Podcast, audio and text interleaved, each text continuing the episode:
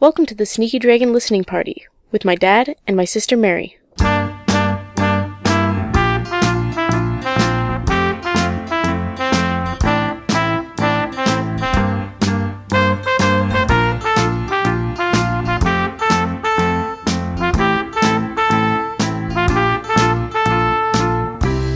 Hi, everyone. We have a fresh mission statement this week. Do we? Welcome to uh, Sneaky Dragon Listening Party. My name is David Dedrick. My name's Mary Dedrick. We have a sorry. d- Have we ever had a mission statement? We do now. We decided on a mission Oh. statement just before the show started, which is Okay. we're going to start the show, yes. we're going to do it, and then we're going to finish it I all in one go. I don't think if that needs to be stated. I think I think it's good to have like a plan of attack before you Okay. attack. Right. And I feel like this show But, we're like- we're attacking. We have like a uh, we have a list. We have an agenda. yes, we do. right? Sort of. It's it's an it's like an It's like a agenda. track list. Yeah. That's right. But it's like our running order. Okay. Yes. What we need to get through in our meeting today. Sure. following yeah. you know Robert's rules of order. Yes, and of course we took attendance. we did take attendance before we started. Pres- present David Dedrick, Yeah. comma Mary Dedrick. yeah, And then yeah, chair is David. we Does it just say well. David begins the meeting? Yeah. Oh, I'm taking notes over here. Okay, Is it going to be putting out the formal The minutes? um, the formal minutes later on? Okay. Get them approved and then Thanks. send them out. that's awesome. Yeah. Yeah, actually, I thought of something the other day. Actually, I was thinking about the show, and it c- occurred to me, out of the blue, that I should put time counts for where the songs start in our notes. It never occurred to me before how handy that would be for listeners, because then they could just sk- skip our nonsense Oh. and go straight to the songs, and just be like, "Screw Mary and Dave." But Let's w- just don't you also post on there just the songs? no, I thought you did that. No, no, I don't. That's always just a show. But if I put like the song, like if I put the, you know what I mean. I thought you also put like an MP3 that had all the songs on the website. I did for a while, and then no one, no one was downloading it. So I, Oh. I just thought, why am I going to? Why am I taking two hours of my life to do something that Oh, okay. no one cares about? so I Right. stopped. No, that's fair. I have to, you know, my time is valuable, especially what I, you know, yeah, you know how valuable my time is, Mary. it's true. And uh, It's- your- each hour is worth approximately four dollars. each hour of my life is worth a pro. Well, that's not very much. Actually, I'm very, I'm very badly paid. Yes. So that was my point. so, okay. thanks for rubbing it in. Yeah, no worries. And uh, you do so, get yeah. paid better than the minimum wage for serving staff in California. Well, that's good, but they get tips. Yes. We don't get tips, No. although we do get advice from listeners. So that's Hmm. Yes. also that's like a tip. I I guess that's true. Most of it's go away. Yeah. Now, Here's a here's a tip. Buy buy low, sell high. really, is that what I always thought it was? Buy high, sell low. That would explain my financial predicament. That sure would. Yep. so, Mary, this week we're back again with a uh, another another mixtape. Yes, we are. I thought we'd mix it up by having a mixtape this week. That's what this we've is always part done. of our new mission statement. no, it's not. It's what we've always done. I don't think you can keep calling it a new thing that we're doing when it's you're literally just defining what we've always done. Well, but I think if you like define it, Yeah. it's new, right? Hmm. Like if we didn't have a mission statement before, now we have a mission statement. Okay. It's new. Mm-hmm. Okay. It's a new mission statement. right. So the mission statement is first, talking about a mixtape. Mm-hmm. Second, finishing the show. yes. Third, well, I don't know after that. I thought your first one was starting the show. oh, s I I You forgot. got it all mixed Well, up. I've- You no, no, no, no. obviously should have written these down if you had this this grand idea of assigning us a mission statement so that we can use that to submit it for our nonprofit status. oh, is that what, that's what it's for? Yeah, That's a good usually. idea. That's a good idea. So, sorry. Okay. Because we already started the show, I did forget that because I, I had already flipped over the, the piece of paper Right. I had. Yes. Yeah. I you've wrote got- down each you've got- step You have on a separate a piece of paper with each each step just like written really big in the middle. That's Oh, right. So Yeah. let Mm-hmm. me just flip back. So now, okay, start the show. Uh-huh. Mission, this is our new mis- mission statement. Start the show. Yep. Discuss a mis- mixtape. Uh-huh. Mm-hmm. That's step two. Yep. Step 3 finish the show. Yes. Step- Step four question mark. Step five profit. that's a. That's right. That's that's that's, a- the key step. a Step four. It's a South Park joke from the episode where they discover that gnomes or something have been stealing all, all their socks, and they have this this this whiteboard, this chalkboard that says step one, steal socks. Step two, question mark. step three, profit. That's good. It's a very early episode. It's a That's good, good. Oh, It's funny. That's good stuff. Ah, all right, everyone. So Not as yes, funny as South Park, I guess. what's that what I'm story? saying. What we're not as funny as self. Those, I, those, I guess that's what I'm saying. well, so they get five dollars an hour. yeah, that's yeah. So you know, it's not worth it. It's not worth it. We get a dollar less. So everyone, we're coming back again. This is going to be CD number 2 for uh, listener Mike Davidson. Now, there's some controversy, Mary, within my own organizing here, because I have like three different versions of one of this CD. Because when I would do the CDs, of course, I have it in my iTunes where I would put together Yes. the tracks into a into a mixtape. And what I like about iTunes, unlike a lot of other, unlike a lot of other, um, what do we call them? Music. Music programs, yeah, Listening music programs. listening thingies, music library or whatever, is that they have like these nice controls where you can control like when a song starts, when a song ends. Mm-hmm, So that's really nice. So you can like, you know, so say a song had a bunch of boring stuff at the beginning, you Yeah. could like start it a little later, get Yes. past that Yep. Mm-hmm. or if it has like a long drawn out ending, like a long silence between tracks, you can like cut that back. Oh yeah, that you I can, I actually did that on a song on my mix. yeah, tape yeah.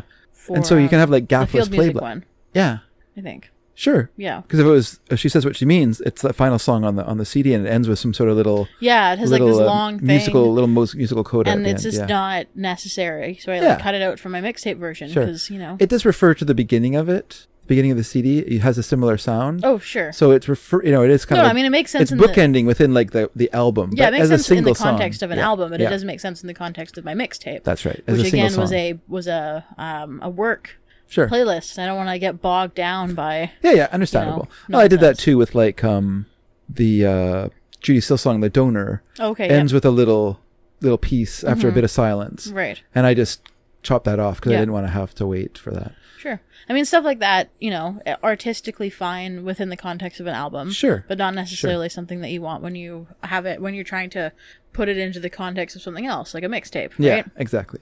So so that's why I use iTunes. So so in iTunes I have it in one format, one version. Mm-hmm. Uh, In my notes that I took, where I would I just wrote down on a in a kind of like a very l- simple, it's not even a database. I shouldn't even call it database. Just a list of songs. You know the al- the artists and the songs. I put in like a, a word document Mm-hmm. just so I could quickly search if I was ma- concerned maybe that a song I was going to use I'd already done. right. That makes sense. And so that's different though than what I have in my iTunes. Hmm. Thirdly, when I would make the mixtape, I would also create a cover for each mixtape, a separate cover for each mixtape where I would write the songs into like what looked like a cassette tape cover Okay. in an imitation of how I used to write out mixtapes Yes. when I would make them. And so I would do that for each separate CD Mm-hmm. and then I would and so that one's different. So I have three different versions of this album. But wait, where's that one from? Which one? How do you mean? The last thing. It did, so did you do it on like a computer file? That's right. So that Oh, one okay. exists as a as a Photoshop document, and then as an Okay. Illustrator. Because I just put it, I put I combined all the images into one thing in Illustrator, and then I printed Right. it from there. And yeah, it's weird, That is weird. why I have three different versions of this. So I kind of went with the one I liked best, okay. Which And- was the and the one I thought was most likely, which was the one that was written up for the actual cover. I think that also makes sense as the most likely. Yeah, Yeah. and so that was the one that I Especially used. since you had your big iTunes crash of whatever. That's right. I did have my iTunes crash of 2017 that destroyed a bunch of mixtapes and and Mm-hmm. Tragic. and uh, I did rebuild them all, but Yeah. but I had to like redo all the, the music and stuff like that. And re- recently, I've been redoing iTunes for on my new computer that I I, I built last summer to do coloring for Sparks 2, and because I've been mostly spent my time working on podcasts and doing Sparks 2 coloring, Mm-hmm. I never had any time to do the to put together my your iTunes. my extensive iTunes. So right now, I think I'm at. so right now dad is literally surrounded by piles of CDs on the desk. Although to be fair, that is not new. No. I think every single time I've ever been in here, there's been piles of CDs everywhere. Yeah. So, oh, sorry. I think I made a noise there. But anyway, um, just look, just looking what I have here. Yep. Yeah. So I'm at, I'm at F. I think I'm just starting G's now. I'm just starting Okay. Oh. the G's. I'm at 800 albums. Okay. So you got the Go team in there now? Not yet. No, I not just, yet. I'm just starting the Oh, you're G's. just starting the G's. yeah. Oh, okay. I think I'm just in uh, Gilberto Gil. Oh, okay. I was gonna say Gilberto Gil. Yeah. And so, So you then got Gal Costa then? no CC. Oh, last name, right? Yeah. Of course. Okay. Hmm. Come on. And uh, so yeah. So I got like uh, Game Theory Mm-hmm. and whatever else. Uh, Peter Gabriel. But yeah, I'm at 800, 800 albums already. Thirty days of music, and I'm only in. I'm only just starting the G's. So, so it's. it's a- So what it's you're like an- trying- what I'm trying to say, it's an extensive undertaking. What you're trying to say is you are not that big of a fan of music. I'm not a huge fan of music. No, you're right. You're only You've Only only got you're only not even halfway through your collection, and you've already got a whole month of music listening straight. but yeah, no, yeah, that's it's pretty normal. pretty crazy. Pretty normal, so I'm pretty excited to see h- how it's going to be be when I finish because Mm-hmm. I haven't even put like the compilations in there yet. right? So those are Yes. to- totally removed from Oh, yeah. like the various artist ones are completely removed from Right. from everything. So you got to so- put in Ladies of the Canyon and Nuggets and Mm-hmm. all them. Yeah. So it's gonna be it's gonna be a lot. Oh no, I put nuggets in because I needed to uh, find a song a little while Oh, ago. okay. So I did I did put nuggets in. I put all of my nuggets in there. But anyway, so it's a lot, people. Because some of the some of the nuggets I digitized, like I digitized my uh, my records. Um, I recorded them laboriously recorded them onto mini disc and then and then recorded the mini disc into Audacity and put those into my, into my. I don't know if that's the best way to do it, but that's how I did it. Anyway, I don't know if this is boring or not, but anyhow, it's exciting to me. What talking about someone's music collection and about them digitizing it? Is that what you're saying? That's not the height of thrills. Mm-hmm. I don't know. It's it's thrilling to me, but maybe for our listeners, it's not that thrilling. I, I, I do remember though reading. This is a long time ago. It was in Q magazine when I used to read Q magazine before Okay. before Mojo started, and there was an article by this guy. I think he was the editor of Q, like the ma- the kind of head editor or whatever. And he did this thing. Hmm? I have an interjection. Sure. The chickens are drinking water out of a pail out there that has collected rainwater. Oh, It's very cute. oh, good. I'm glad they're getting some water. Yeah. Okay. Sorry. Continue. hopefully mosquitoes with it too. Um, so uh, yeah, and so the article was basically about him getting an iPod for the first time, and him taking the iPod and putting and putting his music collection onto it. Okay. And the article made it sound very simple. Right. Like you know, first it was the CDs, then he did his albums. Mm-hmm. Yeah. Mm. but it didn't even say how he did his albums. Like how he, because you can't just like digitize an album easily. No, you can't just like pop it in. Yeah, you know? exactly. Just like slap it into your old record player uh, thing that like slides into your laptop. That's It's, like, right, yeah. Literally the size of your laptop. Is all, would be so is handy all to have. record. that'd be so handy to have. In fact, I did buy a turntable one time that was a USB one. Is it that? Yeah, that's right. There you go. It just plugs right into your Vinyl Writer Pico compact USB recordable yeah. something the, turntable. the the the stylus is terrible on it though, so I Oh. I, haven't- I never didn't get very far with it. But I was Right. talking to someone and they said that if you replace the stylus, it actually has it sounds pretty good. oh, okay. So uh, I, I might try that. I'm just get a cheap Audio Technica stylus and try Right. that out and see if that works because that would be handy for digitizing some of my records. Yes. Anyway, not important. Anyway. So, like I was saying, this is uh, Mike Davidson's CD two, uh, second CD, and um, I can't remember what we were. Why was I going on about uh, my iTunes? because you were saying that you had three different versions of this mix, and then you Oh, were saying that's right, and then it that collapsed, your okay. iTunes collapsed, and then now you were saying that you've got a new computer and you're trying to put all your iTunes on, and then Oh, you were that's right. saying that you're at G, but you haven't put in compilations yet, and then you were saying you read this article in Q magazine. You know, sometimes people say that we get off topic on this podcast, Yeah, but I don't yeah. think that's true. I don't think that's true at all. It's lucky you have the minutes in front of you to read back too. yeah, it's true. No, it's a good thing I've been taking notes. Yeah. Although, yeah, no, sorry. So, um, So, action item: get dad to stop talking. impossible. so, uh, yeah. So this is uh, the second CD from Mike Davidson, and this is the first side of, of that second second uh, mixtape. So everyone, that's that's that's good enough. Let's let's uh, ha- actually start it. How's that sound, Mare? Should we start listening now? Is that something we do in this podcast? That is something. It's right in our mission statement. I thought that we just talked about. It's not in our mission statement. Oh my the mission God. statement says start Ah, recording, I've got to get a new. talk, Yeah, finish. yeah. That's it. Oh my I'm- gosh. I was pretty sure that this was a podcast where we talked about things that we noticed seeing through the window in the backyard, like chickens and squirrels and the no, bird. I think I think you're wrong. I think What? I got to redo my mission statement. I Mare. obviously was reading the wrong mission statement. Okay. Okay. Hmm, Let's listen to let's listen to our first song from this album. This is Gaz Coombs from his album uh, Matador. It came out. I can't remember when it came out because I don't have my notes in front of me yet. Where are your nose? I just put them down. I'll, I'll pick them up when I'm They're after we, when right we're playing. beside you.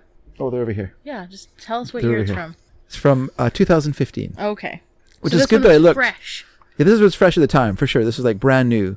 This You is would like heard this song the week before on a Mojo compilation. this is like I said, Gaz Coombs or Coombs Coombs from his uh, album Matador. The song is called 2020. Here we go. Bud Light and sitting around in the sun. The water's high and the time hides you there.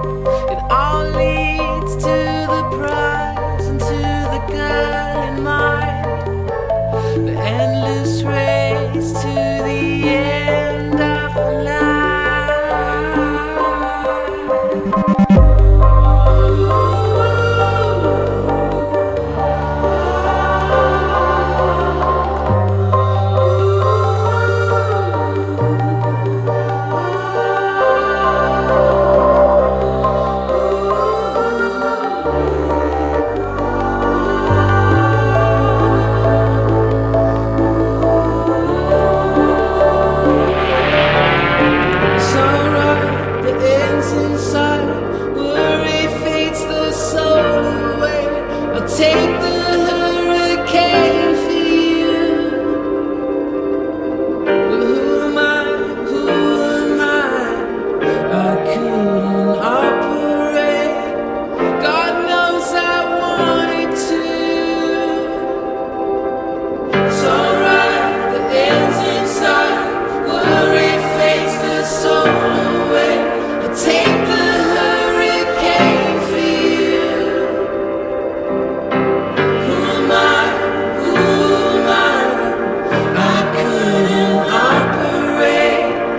God knows I wanted to.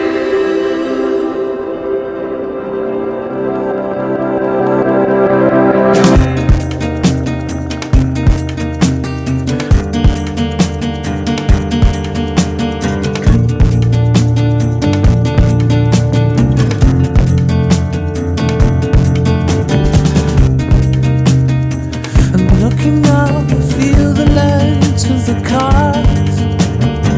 Innocence, falling pain.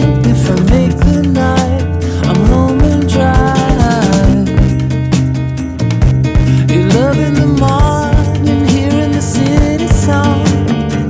Lay your heart down on mine. Don't need to cry. We're home and dry.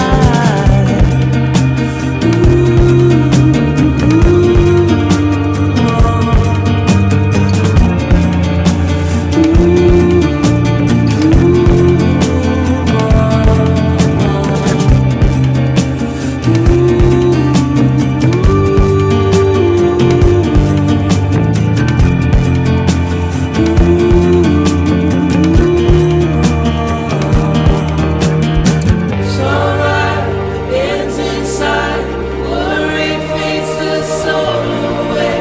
I take the hurricane for you. Who am I? Who am I? I couldn't operate. God knows I wanted to. Sunrise, the ends inside, worry fades the soul away. I take the hurricane for you.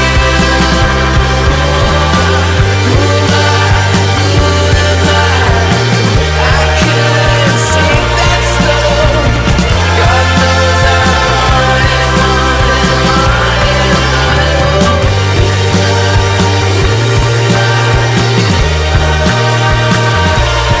God knows I wanted, wanted, wanted.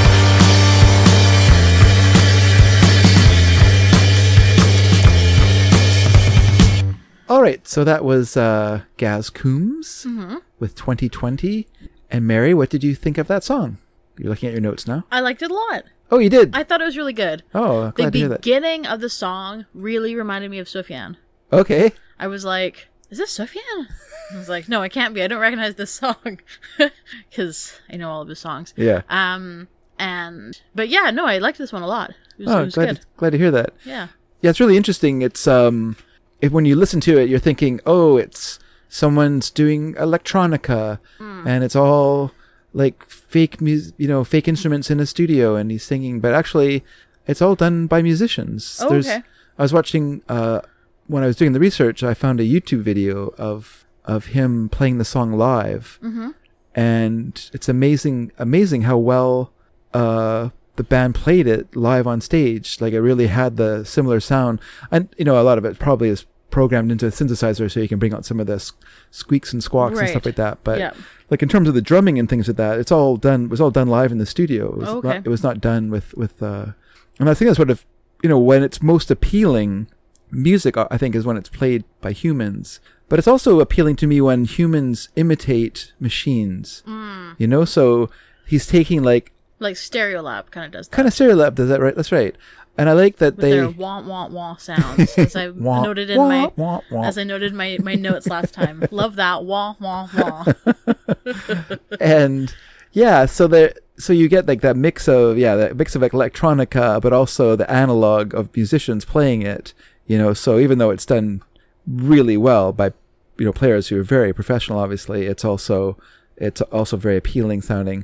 Gaz Coombs, do you know Gaz Coombs? Uh, Maybe I don't know if you know Gaz Coombs, but he I was he has been a professional mu- mu- musician since he was sixteen. Oh wow. Uh, he started off as a lead singer of a band called the Jennifers. Okay.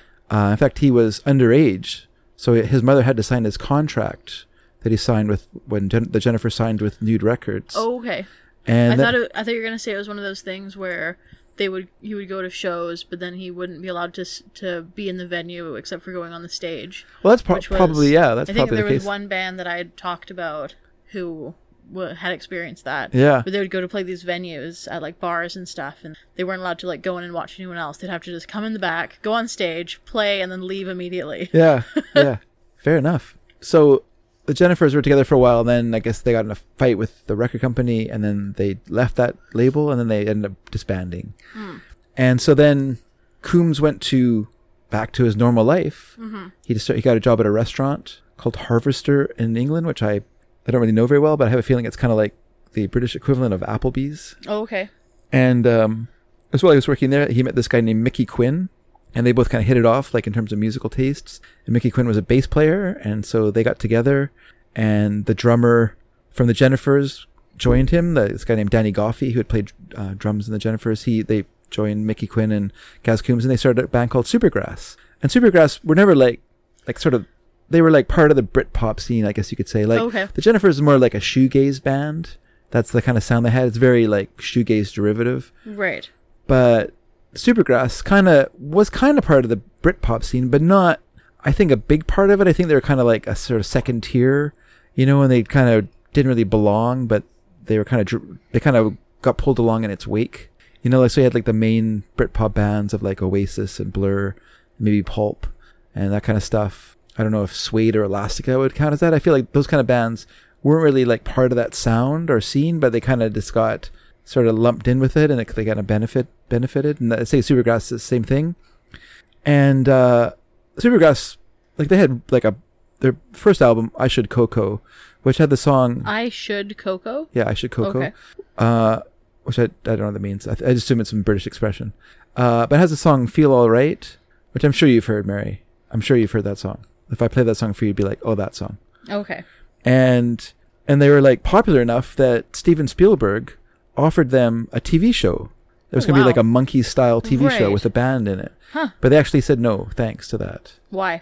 Um, because they felt like first thing he uh, Gaz Coombs has said that he th- thinks that if they'd said yes to it, he would be he would, would have been face down in a pool if he'd said a yes to all that. Okay. So it was just like too much too soon, Right. and and to him it felt like cheating. Oh, okay. Like it's like too easy. It's like a shortcut to to that. You know, like if you have to do all that to be known, then what is your music worth? Right. you know, because that has nothing to do with what you're doing as a as a musician. Yeah, that's it's all fair. about all this other stuff. So, because he was also offered the opportunity to be like a model for, uh, you know, various fashion magazines and stuff like Okay. that. Because he was he's very striking looking, and so you know they wanted you know they wanted to take advantage of this famous face and, and ads Yeah. and stuff. And he also said no to those as well. And just for that reason, he said like it would have just got in the way of the music, and it would have just taken them so long to get to grips with, like the sort of instant fame, that they just would have lost years and probably never recovered from it as well. Because you know, once you're super uh, like a celebrity, what you what you are then is frozen in stone. Mm-hmm. You never can get past that. No, you it's know? true. It's true. you know no matter Yeah. how you try like s- like a, even if you take like the original monkeys you know even though they you know even though they were seen as like a manufactured band even though they like kind of moved past that and you know even like produced their own albums and wrote their own songs in some cases and you know had more say over their like s- latter half of their career they could never escape the opinion of them as being like the prefab four you know Yeah. and that's just how it is and if Yeah. Mm-hmm. you can't if you can't deal with it, you can't deal with it. So in 2009, after 17 years together, Supergrass broke up, citing musical differences, Okay. whatever that means. Probably different drugs. Everyone's taking different drugs, Right. So they couldn't like see eye to eye anymore Yeah. and uh, and this always makes me this always fascinates me. So there's an album called Release the Drones Mm-hmm. that's unfinished and unreleased, Okay. but it's there Right. if they ever want to get back to it. But I just Yes. find that it, it just, it's just curious to me. Like you could Yeah. be partway through an album and you can just be like, "Screw it, it's not working." yeah. I just let's call it call it quits. And maybe that's Mm-hmm. the thing. Like maybe you know Gaz Coombs was like looking more towards more up to date sounds, which this song kind of exemplifies. Mm. Yeah, you oh, know, he's definitely. like kind of taking in the sort of dubstep sounds and stuff like that. I don't know if there's really dubstep sounds in the song. But you know what I mean, right? Yeah. Like that kind of electronic, like kind of more dance Right. hall, kind of like dance floor stuff. Maybe does that sound better? Dance floor? Not really. You don't think it has that kind of sound to it? Not really. Oh. But all that deep bass and stuff? I mean, I guess so. I don't know. Okay.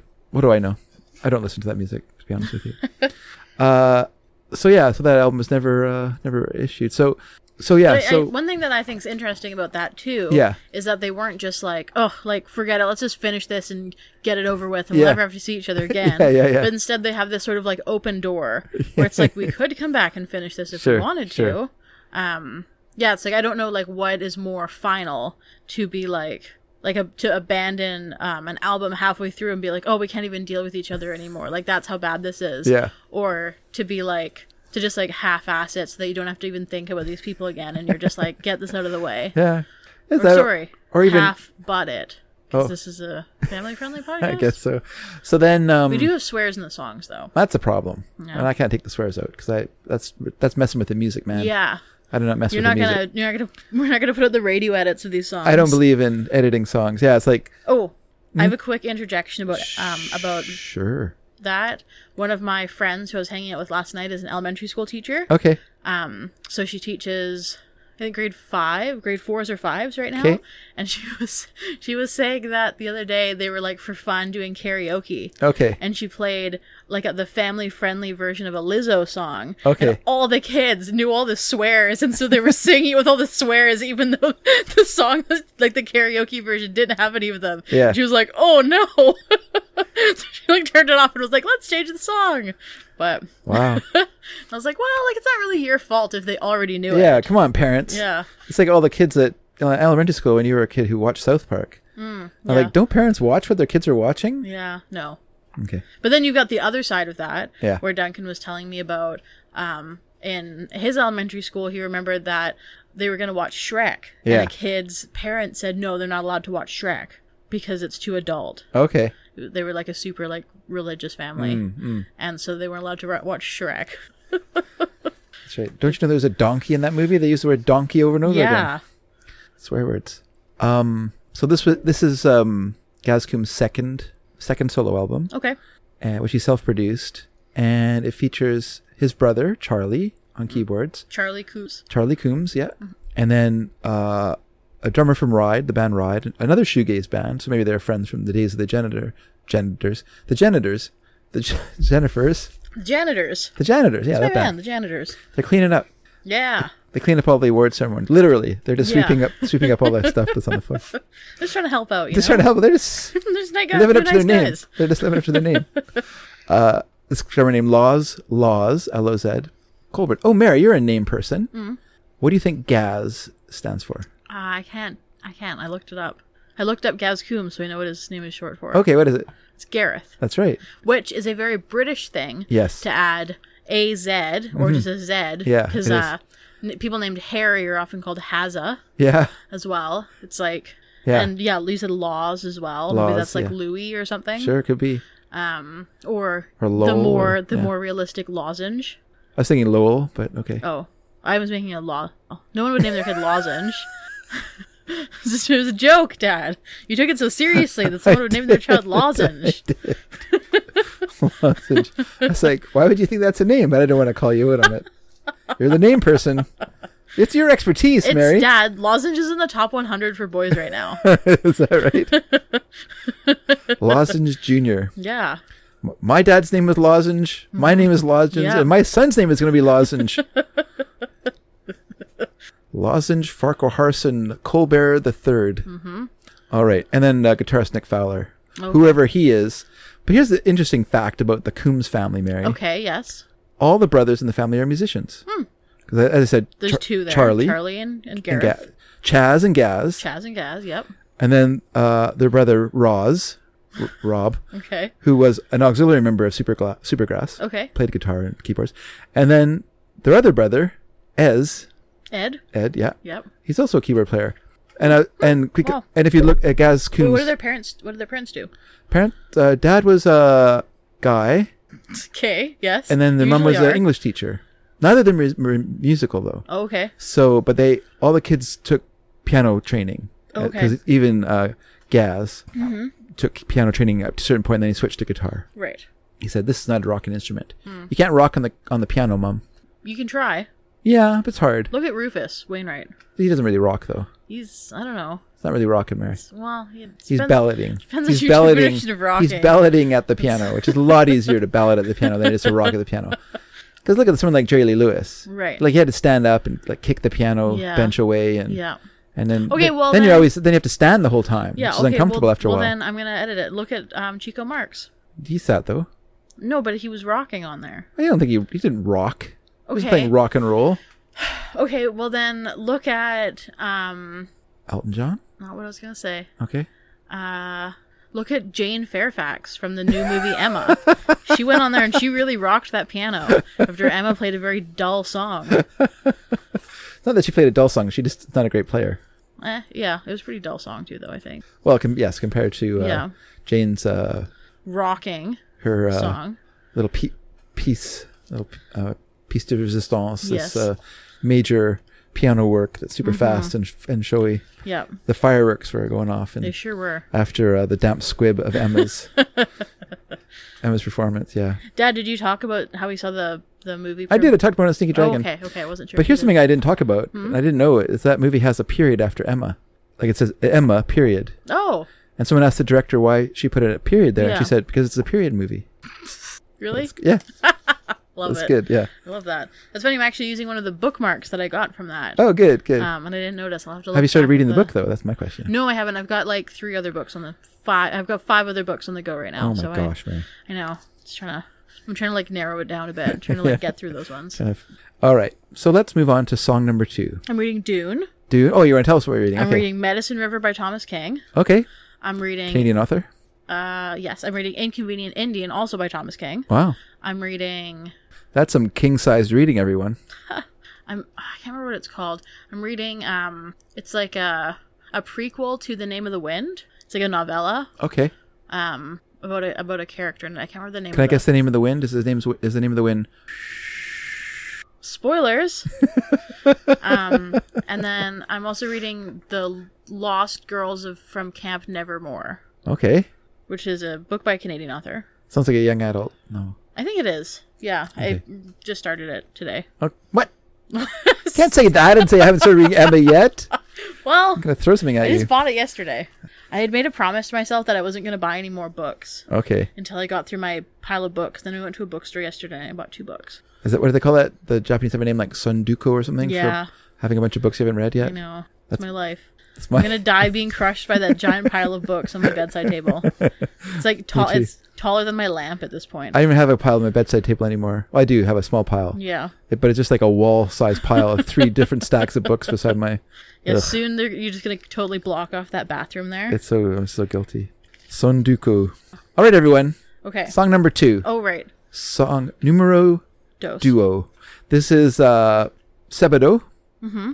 from their EP Hmm. Secret. Okay. Came out in 2012. This song is called "Keep the Boy Alive." Okay. Let's give it a listen. So that's two recent songs in a row. yeah. Yeah. Keeping it fresh, Yep. not Frosian. Let's let's listen. Okay. Let's hear the song.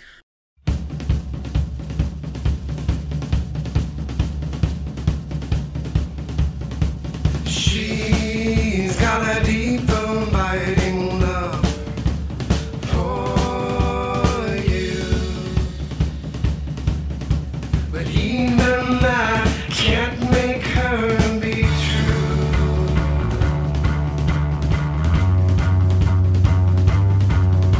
And he'll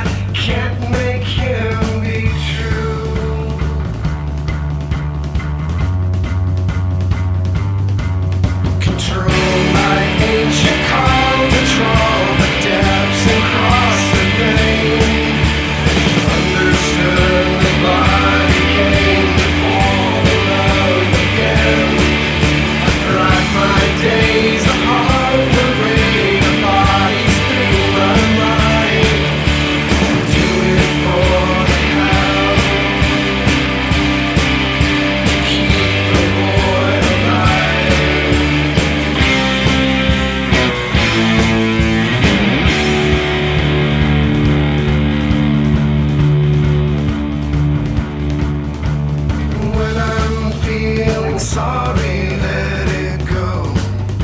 Cause that won't change a thing. When I say no, the hunger starts to scream.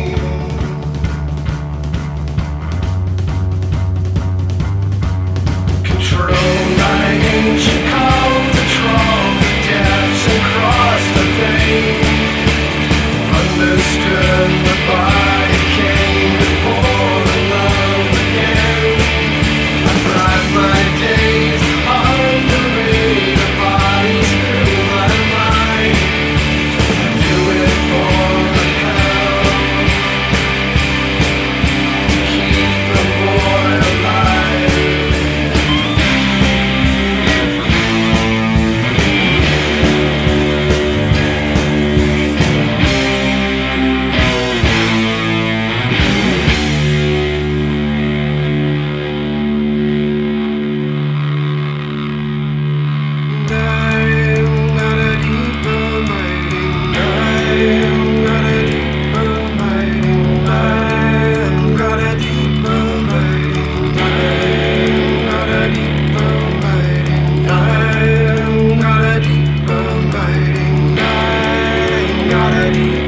Thank you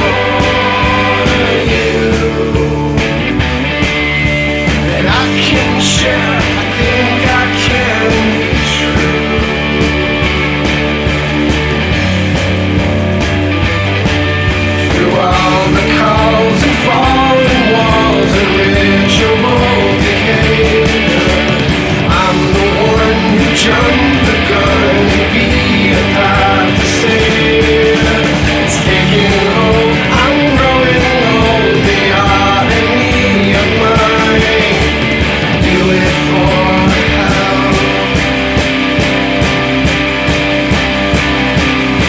To keep the boy alive.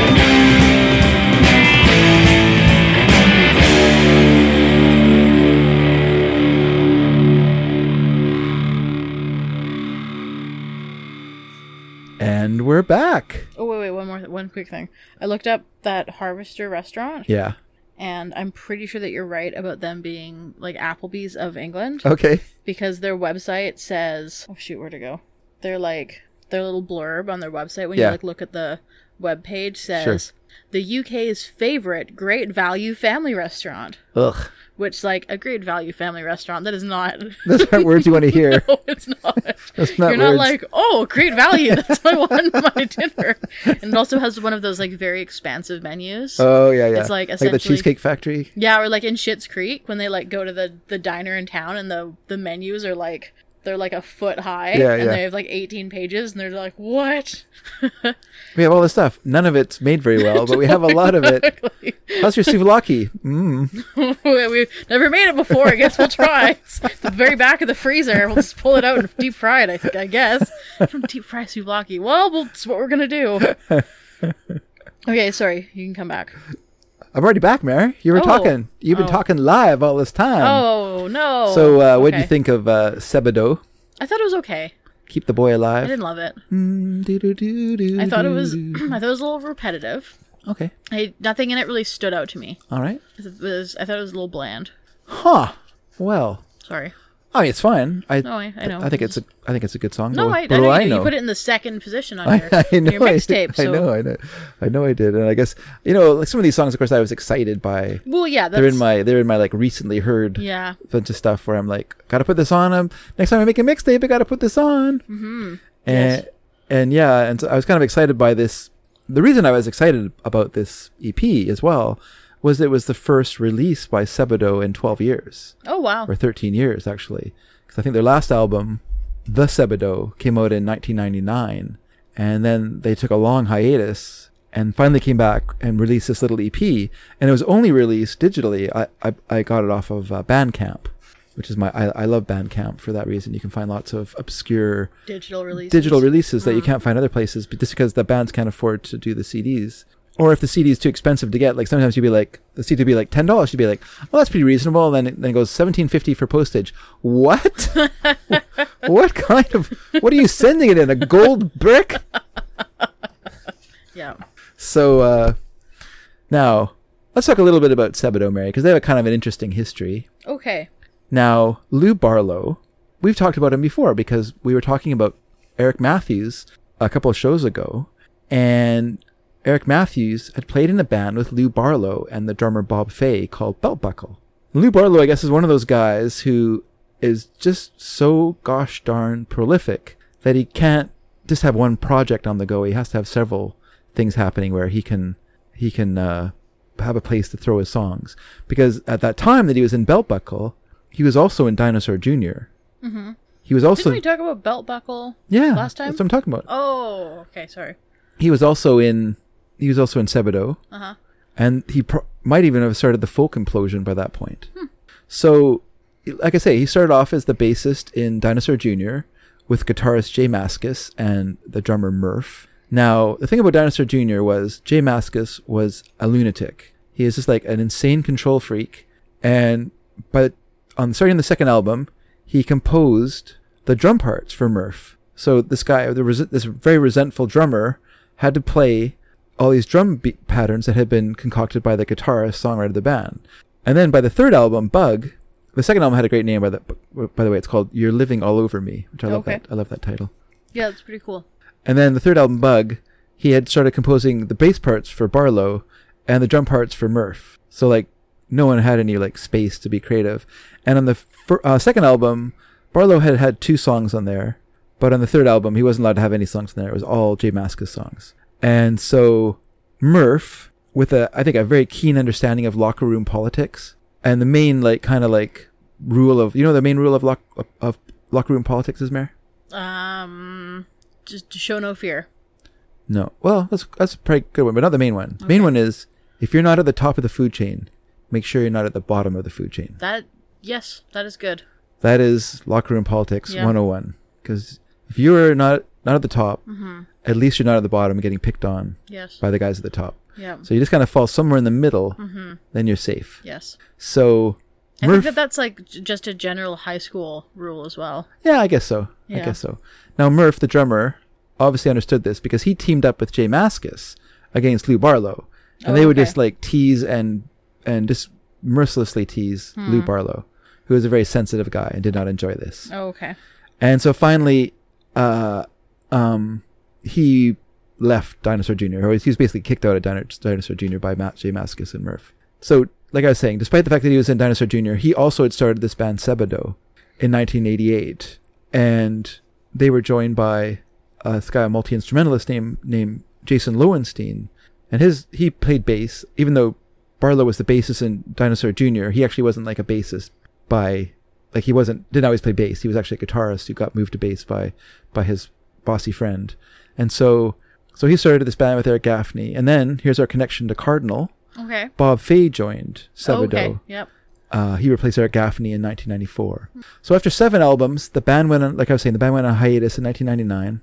A- As, and part of the reason for that was that Barlow began to concentrate more on his band, The Folk Implosion, which is a joke name b- on uh, John Spencer's Blues Explosion. So instead of being the Blues Explosion, they're the Folk Implosion.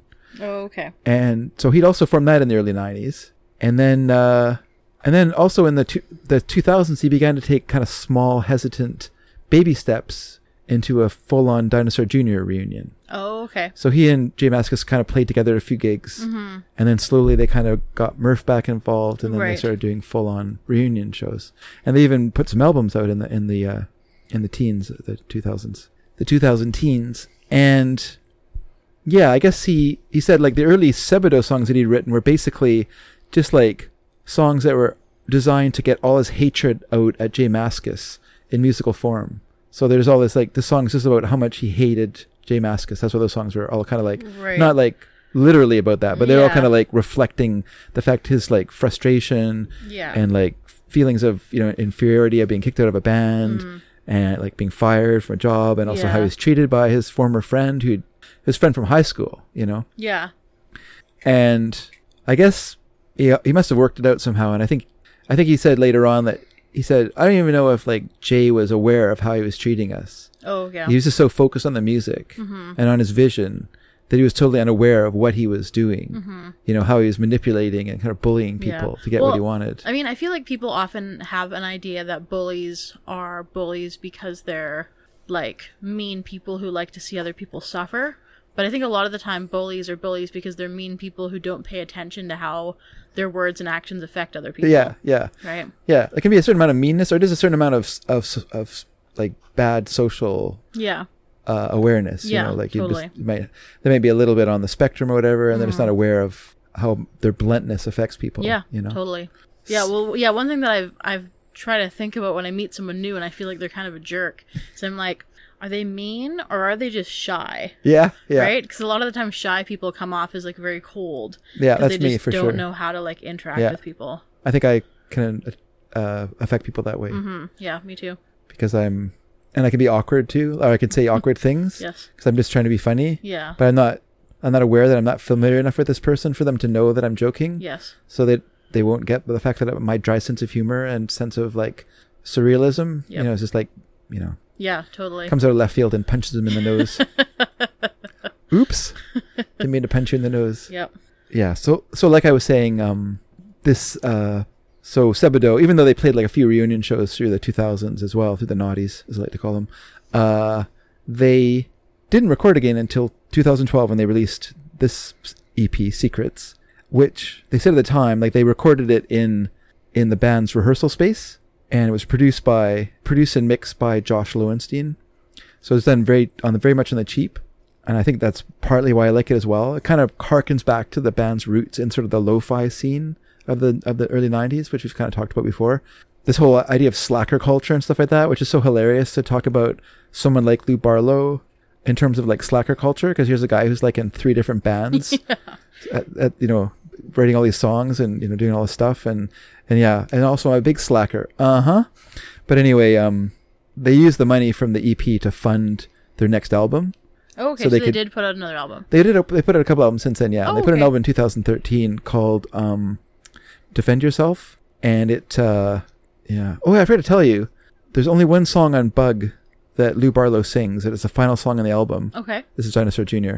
There's only one song that sings, and it's like, and all he says in the song is he screams, "Why doesn't anybody like me?" Sad. That's what Jay Masca- Ma- Mascis made him sing. Oh my god. Yeah, I think it's time to leave a band if that's what you're having to do. Yes. But anyway, he didn't. He got fired. Okay, third song's a charm, Mary. They say. Oh, Maybe I you'll liked let- Mm. the first one. Maybe you'll li- finally like this song. I liked the first one a lot. I don't remember that at all because the I- second one just gave left such a bad taste in my mouth. They didn't like it. No, I'm just joking. You're bad for being so attached to these songs, but all right, all right. Don't you know I wrote them all? all right. So this is uh this is our third song, everyone. This is Eddie Floyd Yes. from. uh It's actually it was a single that came out. It was never released on an album. It was on a col- on album collections, but this was a originally a single. Right. seven inch single uh, from 1968 called Big Bird. Let's give it a listen.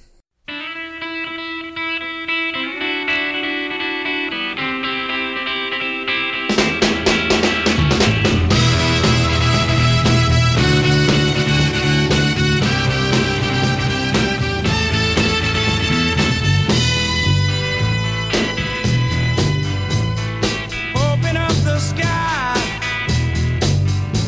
Cause I'm coming up to you. So send down your Oh,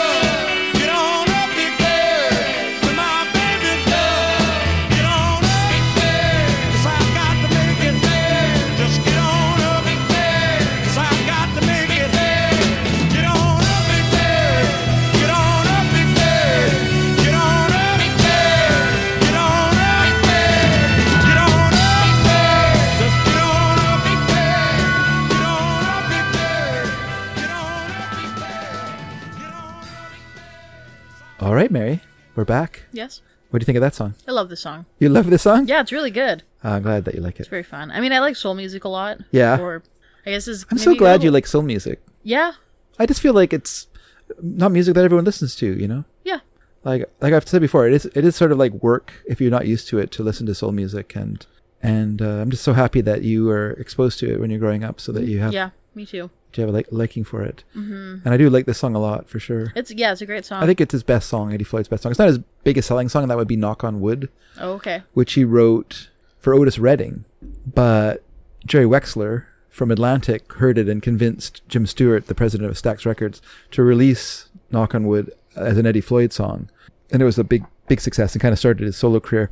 But he would, he started early on, he was from Detroit and he was in a band called the Falcons that had a couple of famous members. One was Mac Rice, who later on, later on, Became, was performed under the name Sir Mac Rice. So he was knighted in England. Obviously, went to England at some point. Was knighted there. Mm-hmm. Came back to the United States and started performing under his uh, his name as Oh uh, yeah. Good for him. record his, remember the aristocracy and he uh and then it was also briefly home to wilson pickett the great singer great blues or great r&b singer who um was briefly in the band and then quit to start a solo career because he's wilson pickett there's no way you could like contain wilson pickett in a, in a group and after that the group disbanded and then floyd was signed to stax as a songwriter Oh okay. so he provided uh, a big hit song to Carla Thomas called "Comfort Me," and then he started writing with Steve Cropper, who was a member of Booker T and the MGs, which was Stax's house band.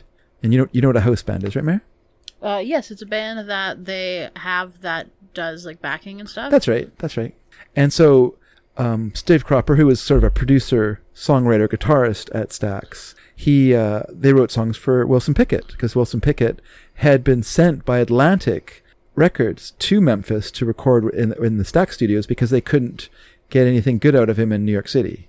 They just felt like it wasn't the proper environment for him to sing in, and so Jerry Wexler decided I Hmm. wonder to s- why. I yeah, I don't know. 'cause It's a different kind of playing as well, right? You know, you'd find more sophisticated, uh, more kind of supper club soul you would find in, for the most part, in New York, right? Right. You know, unless you really could bring like your own kind of gut bucket to it, and maybe Wilson Pickett wasn't just a strong enough s- uh, s- personality as a singer Oh okay. to kind of overcome that, or even maybe the material wasn't that great that they were getting from the writers there. It was more brill building stuff that wasn't.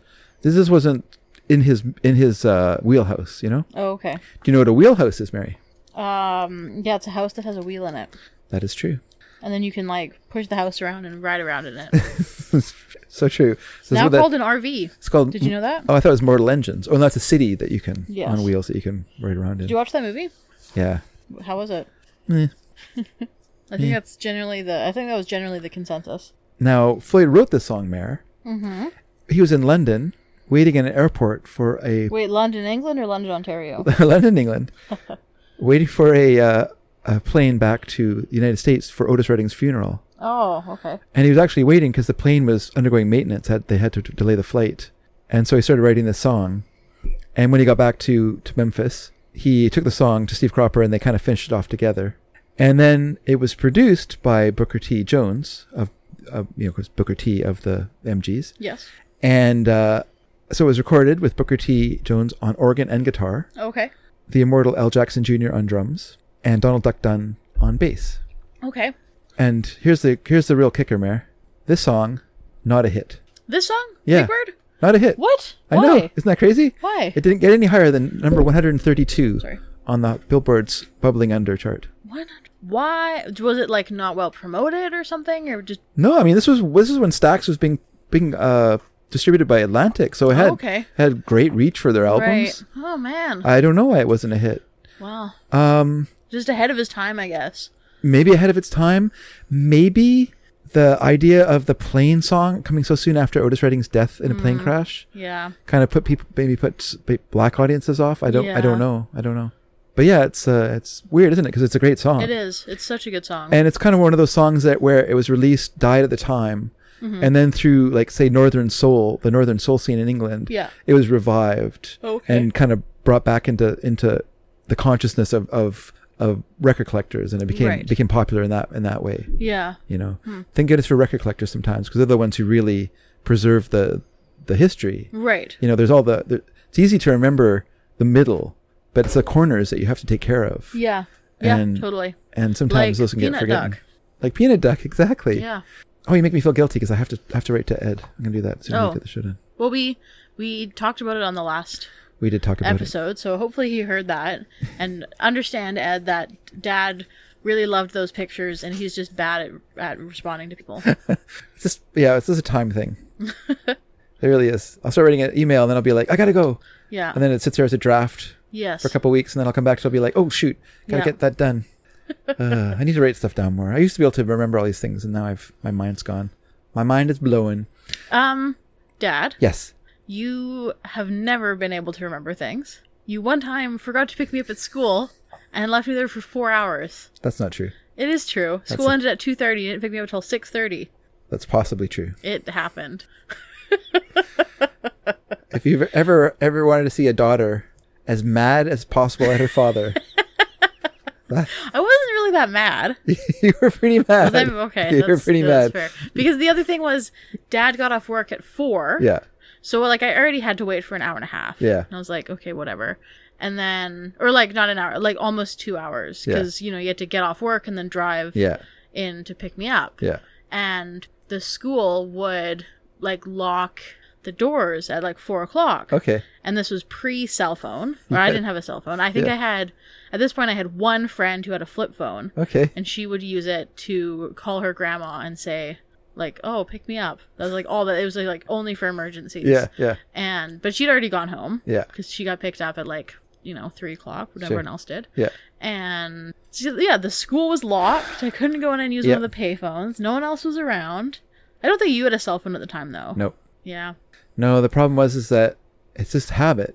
So Yeah. I left work yeah and I would never pick you up. I would always drop you off in the morning, but I never Yes. picked you up. Sometimes, no, it, Not often, it- anyway. Except for in like special circumstances, Exactly, like mom like- was busy. like this. because I went to a high school in a different catchment, so it was like a what, like a twenty minute drive Yeah. from from home. So I Yeah. couldn't walk home, and the buses were not reliable Yeah. to get me home. Plus, I'd never taken the buses before. And it's you know you can't just go and like get on a bus and be like take me to Aldergrove not how it works um, you know, you'd have to like research how, like, which buses to take and which. Yeah. It'd probably be like a hundred connections to get back to Aldergrove too. So yeah, so I left work at four, yeah. went to the gym, Okay. Yes. went home. Yeah.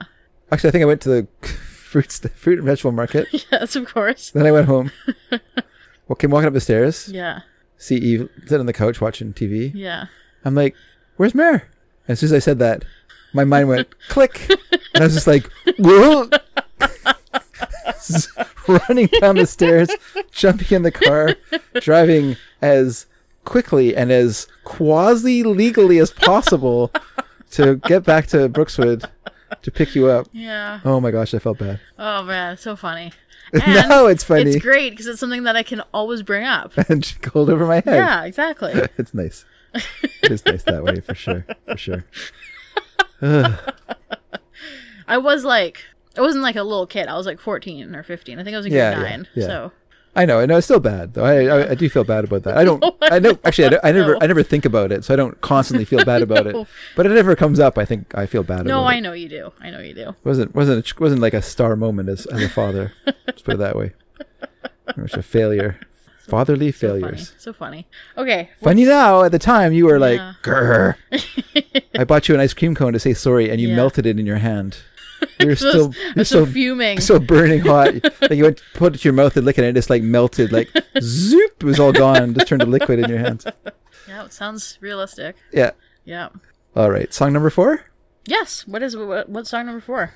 This this song is finally Mary. Finally, Mary's gonna like a song that I played. I everyone. liked the last. I like two of the three songs you played so Uh, It's not far. Uh, Such a it's- that we've hated thirty percent of the songs we played so far, Mary. Think did- about it.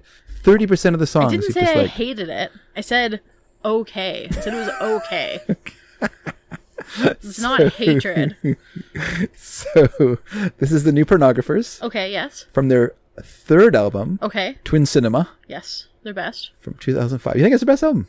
No, I don't. Oh, I was gonna I was gonna agree with you. Oh wait, wait, hold on. Which one's Twin Cinema? It's one with the two p- film. It's got a, g- like green and Oh yellow yes, cover. Hmm. no, no. So yes, that, that one is their best. No. I would agree with you. Uh, from 2005, this is uh, a Dan Behar song, "Sneaking and Destroyer" in a sneaky way, Mary. Oh yeah. If you Listen to the song and you will say, yes, this is a Dan Behar song. Yeah. This is Streets of Fire, everyone. And and before you play the song, though, I just want to say one thing. Listen to the drums in the song. The song has one of my all-time favorite drum parts. I just love how the drums come into this song. So so just keep in mind that at some point in the song, I don't I didn't have, I don't have a time for it. Sorry, the drums are going to come in, and it's just fantastic. It's so simple and yet so effective. Here we go, everyone. Come on, come out of the rain. You're not impressed, you're just too learning. I took the book, I lit the page. Your sabbatical was burning. Sweet, sweet, sweet, sweet fires in the street. Let's sully every stage. Lick my lips and twist my hips, but Contessa. I already did.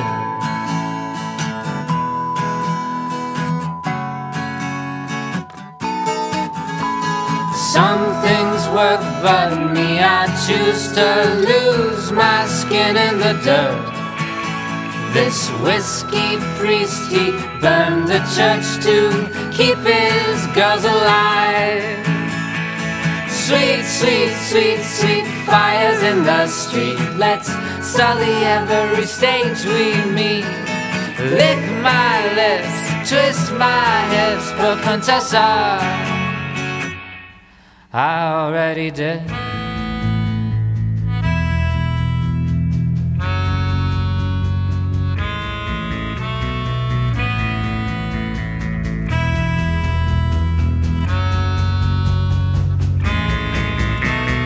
Sweet, sweet, sweet, sweet fire in the street. Sweet, sweet, sweet, sweet fire in the street. Sweet, sweet, sweet, sweet fires in the street.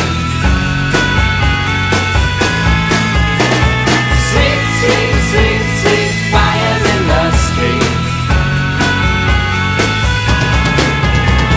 Sweet, sweet, sweet, sweet fires in the street. Sweet, sweet, sweet, sweet fires in the street. Sweet, sweet, sweet,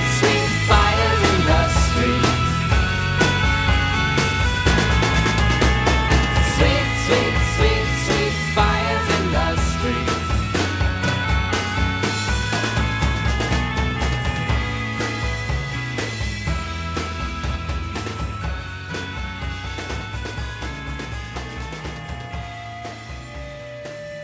And we're back. Mary, Yes. I assume that you thought the song was okay. N- uh, no, I like the song a lot. Oh, okay. I do like, I mean, I'm not like the biggest new pornographers fan, okay. um, but this song's good. Yeah. Because it a- on- it actually feels to me more like a Destroyer song than a new Mm-hmm. pornographers song. When it started, I was like, oh, this is Destroyer. Yeah. And then the other voices come in, the other vocals come in, and you're like, oh, no, it's not a Destroyer song. But it, it definitely, b- w- just with Dan Behar's leading vocals, Yeah. and um, I feel like it's sort of a like a smaller sound than most new pornographer songs. Yes, it doesn't have that masked vocal sound that they Yeah. they kind of perfected on the song Mass Romantic. Yes, from their first album. Yeah, Mass where it's Romantic. just like all it's just like a wall of sound Yeah. basically. It's just a wall of sound yes, production. exactly. Which you know is great. Yeah. Like it, it's good. It's, It's a, a great good song, yeah, sound. yeah. Um, but yeah, this definitely feels more like you know got more space in it, Yeah, yeah. like Dan Behar sitting with his guitar playing you a song. Well, it's funny you rather say than, Um, you know the whole Yeah. you know big instrumental um new pornographer song. Hmm, sure. But anyway, sorry. Yes, you were gonna say. No, no. I, I, I didn't want to interrupt you. I just wanted Oh, no. to, just wanted to talk over you. I'm sorry. I got so That's- excited as you know. Yes, I know. Um yeah, like it's just funny you say that because actually this song is a is a cover version of a Destroyer song. Oh, so this is okay. a song from Destroyer's first album, Oh, okay.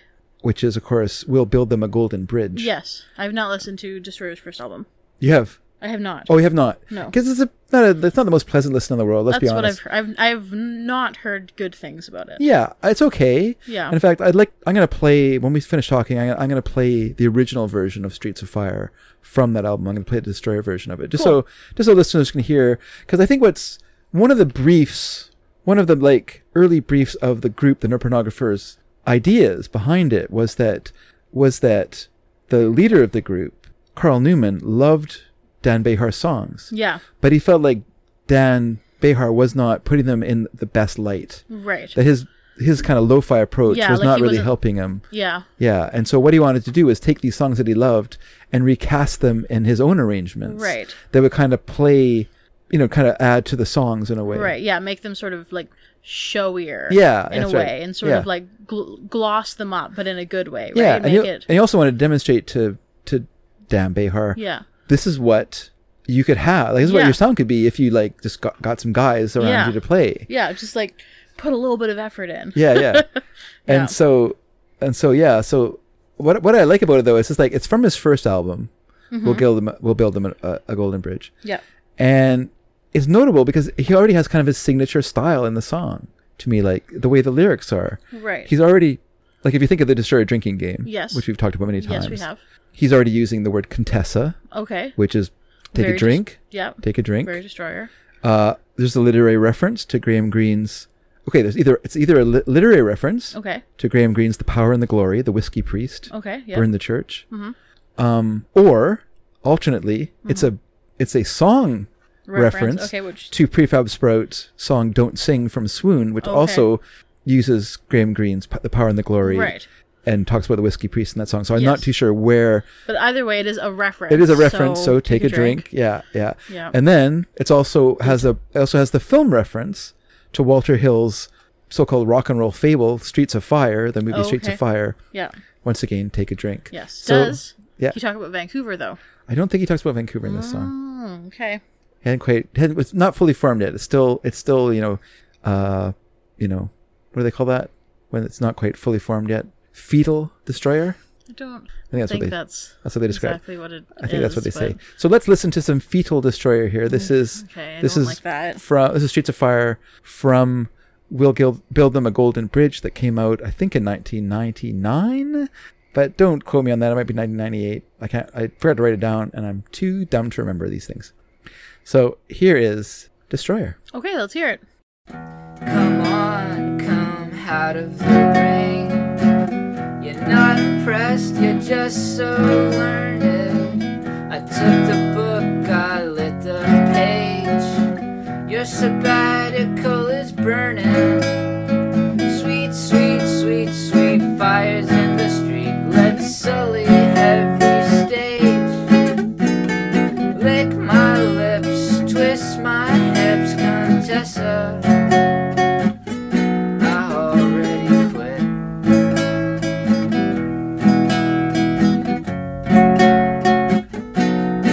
Some things work, but me, I choose to lose my skin in the dirt. This whiskey priest, he burned the church to keep his girls alive. Sweet, sweet, sweet, sweet fires in the street. Let's sully every stage we meet. Lick my lips, twist my hips, Contessa. Sweet, sweet, sweet, sweet fires in the street. Let's sully every stage we meet. Lick my lips, twist my hips, Contessa. I already did.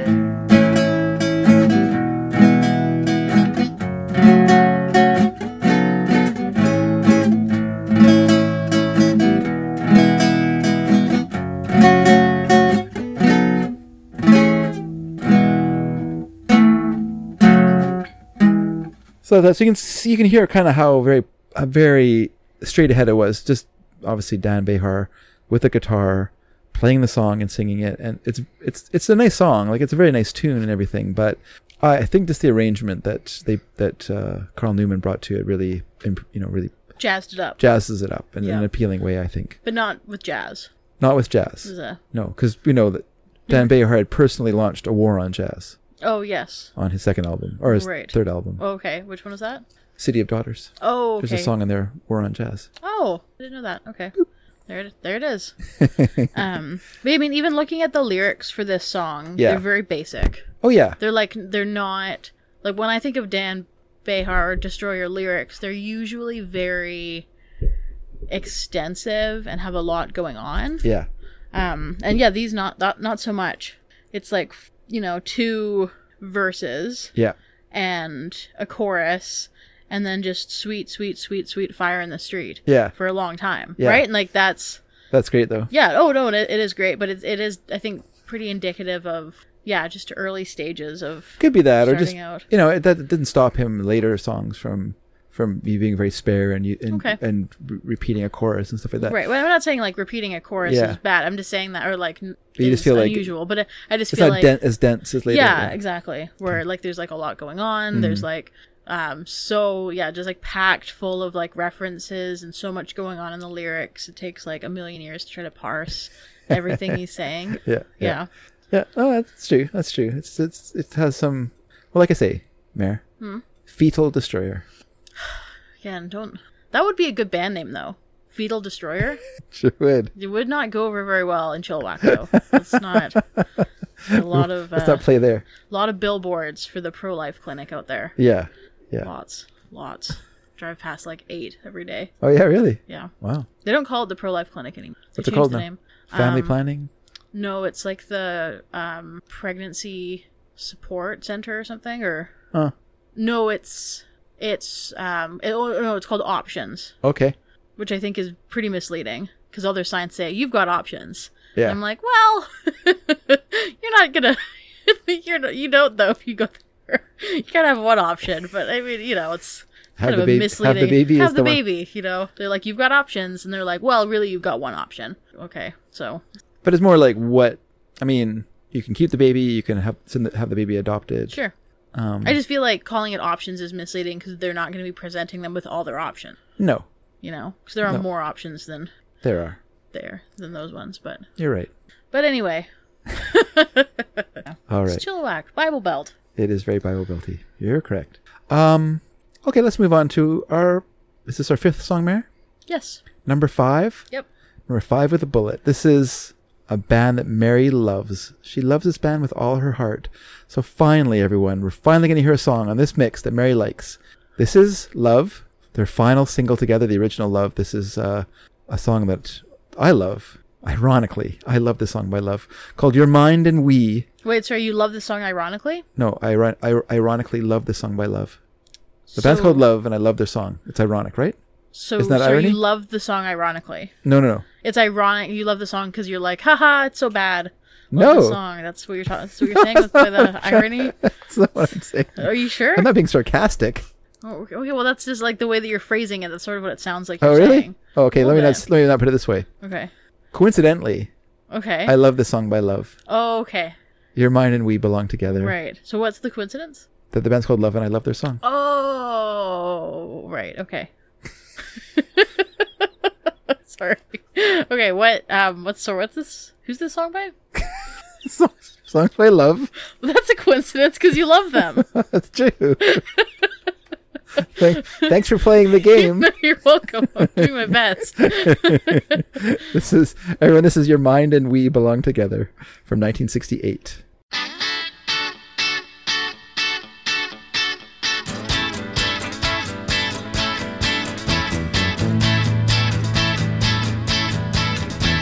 I'd like to understand just why I feel like I have been through hell, but you tell me I haven't even started yet.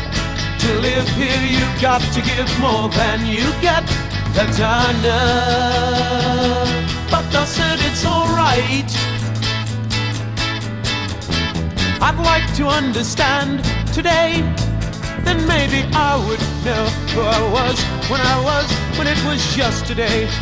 The seasons and the reasons are on display. And I know, I, I, I.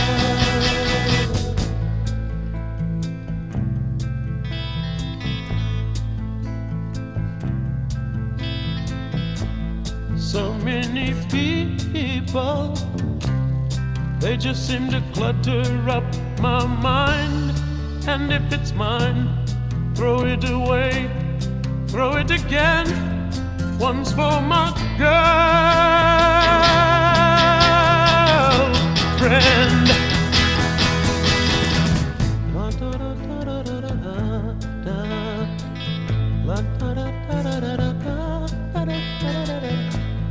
So many voices. Don't let them stop between my ears. But it appears that there they are, though they're wrong, 10,000 strong. Oh, yeah.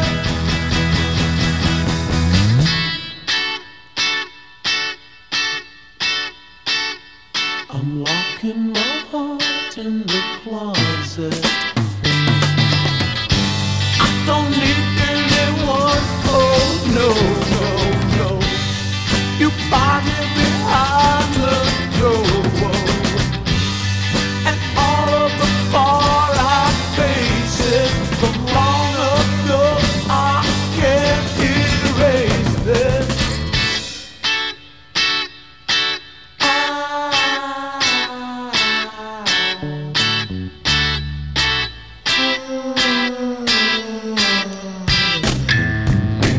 Alright.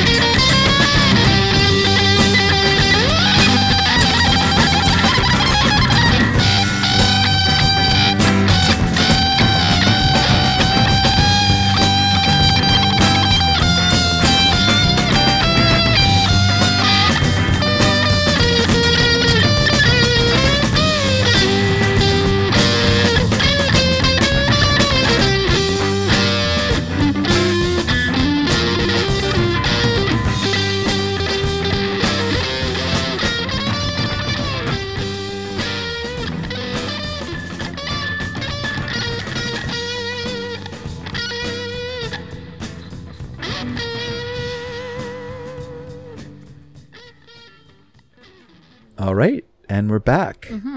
Mary, So you know let me Mm-hmm. what? tell you a little. Let me tell you a little secret. I just want to say one thing. oh, sure. Sorry. Ironically, I, I don't love this song. Ironically, so you you chose to not like the song as a statement of irony. Yeah. But you actually did like it. No. But you decided not to like it Uh, no. because that's that's Wait. ironic. Hold on. Coincidentally. Yes. Okay. No. Accidentally, you didn't like this song. I accidentally didn't like this song. I intended to, but oh, oops, I don't like it. Oh dear. You know what? It's not until I started playing Love with you on the show that I discovered that people the idea that people didn't like love. I've been telling you I don't like love for like seven. It's it's never occurred to me. years. It's never occurred to me before that someone like a band that great, someone wouldn't like them. It's so odd, but Mm-hmm. Right. I know that you don't like them. Yeah. That's why I was I was being ironic by Yeah. saying that you like them. No, I I know. I feel like we're misusing the word irony a lot here, but I guess that's kind of the bit. Maybe I should say facetiously Right. saying that you didn't that you love them Yes. when you don't love them. Yes. And so yeah, I imagine that you didn't like this song all that much, but I I think the song Is great. is not just great, Mary. Is lovely. Is it's just a beautiful song to me. Okay. I just love this song so much. I'm not too sure why I love this song so much. I can understand why someone would like the song. It is it does have some elements to it that I could objectively see as annoying. The guitar figure, the just the play dun dun dun through Yeah. it, I can see as like annoying. Yes. But I also know that like that was a sound that Arthur Lee wanted. Right. You know, what's kind of fun about this song is that there exists like there's uh I have the I have a few different versions of this album. Obviously, I bought it on record a long time ago and then I rebought it on CD. But when I bought it rebought it on CD, I had to buy it in a two disc collection called The Love Story in order to have the entire, but had the complete album bizarrely split over two sides of a CD or two different CDs. And then, and then I bought it again when they put it out as just Forever Changes because it had extra tracks on it and it had nine minute tracking section session. And what a tracking session is, Mayor, Mm-hmm. is the name of when the band is recording the backing tracks for a song. So Okay. so yeah, so like when a band plays in a studio, the singer doesn't sing with the group. The singer puts Yeah. his vocals on after Yes. the, the track. Most cases, Yeah, just because it's too there's too much noise, it's too much noise and obscures the singer's Sure. voice and the lyrics, and it does not a good that's enough right. quality for the yeah, whatever. and it allow and allows for separation of the vocals from the from the music as well. Right. So you can mix the vocals separately. You can improve them. You can make them louder. You can they're not buried by the music. Yep. Et cetera, et cetera. So this album was produced, or this song was produced by Arthur Lee, the lead singer songwriter for Love, and he he had a you know he had a vision of this song, and so it's interesting to listen to the tracking sessions for this. And another and one curious thing about it is it's a very complicated song, as you probably notice. It's has about three different sections to the Yeah, song, yeah. different musical elements to them. Well, really four different sections, but the fourth section is an is an instrumental passage. And but he insisted that the band play it as one whole song, not break it into s- into sections and record those separately and then splice them together, and then do issue it that way. Hmm. He wanted the organic whole of the song, Okay. which makes sense. If you have a song like this, you want it to feel like it's one complete song, not bits of pieces put together as an yeah. afterthought. Yeah, no, you don't want it to feel like a, um, like a, oh, I had an analogy, like a book of short stories. You know, Yeah, yeah. like you want it to feel like cohesive. Exactly, exactly. Like when the Beatles did "Happiness Is a Warm Gun" on the White Album, on the Beatles, al- the, the White Album's a made-up name for it, the Beatles. Um, they played it. It's, it's a, once again a song in sections, as different sections to the song. Right. But Lennon wanted it to all flow together, and so they rehearsed and performed the song on record as one long, like one track with several sections to it. And it took them a long time to do that because it's very complicated. There's lots of weird time changes and stuff in the song. Right. And this song's kind of the same. I don't think there's as many weird time changes in, in this version, but it does have like different sections to it. And so Arthur Lee wanted it to flow as a as a as a song. And I do think, and I do think that it's um, it's really a reflection of the band at that time. Like Forever Changes, which I know you disagree with me, but you know, outside of your no, obviously there's people who don't like the album, but for the most part, Forever Changes is seen as one of the great albums of the '60s. You know, and it's one of those albums that when you talk about the corner, like when I was talking about before about you know you have to look in the corners. It was an album that that was kind of forgotten about in a way, but After the '60s. but yeah, but Elektra never let it go out of print. Oh, okay, It was always available. It was always there because they loved. They were so behind it themselves that's great. as an album Yeah. that they never it never left the catalog, and so it was always available. So over time, it sold, and over time, by word of mouth, it it got out. You know, like for me, it was Uncle David, David M, who recommended it to me Okay. when I was working at a record store, a used record store, he was in there one day and, and he pointed out and he says, You have to buy that record. And I went, Oh, okay. So when I had some money, I bought that record. And he was right. I love that record. Yeah. And so, but uh, you know, then I'm a 60s person Yes. by my taste. So, of course, Yeah, you're 60 years old. Always have been. my whole life. It's true. I have always been more mature than my age. You're. It's like you're Benjamin Buttoning, but you you're not. Your age isn't changing. You were born a 60 year old, and you're just not. You're not aging backwards. I'm You're not aging at all. Forwards I'm either. not, yeah, I'm not Benjamin buttoning. I'm just Benjamin Benjamin unbuttoning. Oh, that's nothing. now you're just now you're just talking about nonsense, Dad. Jeez. So, I I interpret the song in this way. Okay. Okay, there's three different sections to the song. Right. With the fourth section that's instrumental. Okay. There's three lyrical sections to the song. The first section, to me, references love and Arthur Lee's fading place in the LA music scene. Okay. Because Love, at the beginning of their career, were the biggest band in LA. Right. They were the band everyone aspired to be, Okay. to be like Love. They were really cool. They were Mm-hmm. they were in, they were an integrated band. They were white and, and black musicians playing together. Very rare. Very super rare at that time. Yeah. Almost unheard of Yeah. they you know they they kind of ran the scene they were the coolest of the cool they had the best drugs they had great cars Mm-hmm. Yep. Mm-hmm. they had a record contract un- unlike a lot of other bands Yeah. you know so they were they were really cool but because they were so cool and so druggy they just did not leave the place they lived in which was called the castle Okay. which was the former home of Bella Lugosi that they bought and they lived in as a kind of communal band house. right. And it was a very much a kind of a cocoon for them. Okay. And they did not want to leave it. And it really affected their career. They could have played Monterey, didn't. Yeah. Could have played Woodstock, didn't. They Mm-hmm. had lots of opportunities to get their name out there and they did Yeah. not take them.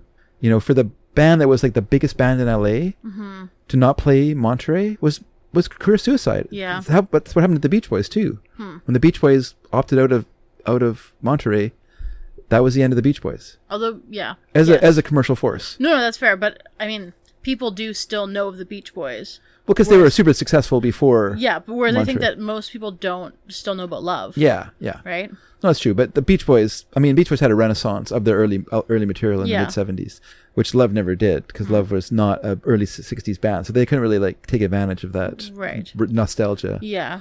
So, so, um, so I feel like this part, like, so there's a line in this part that says, "I'd like to understand today that maybe I would know who I was when I was when it was yesterday."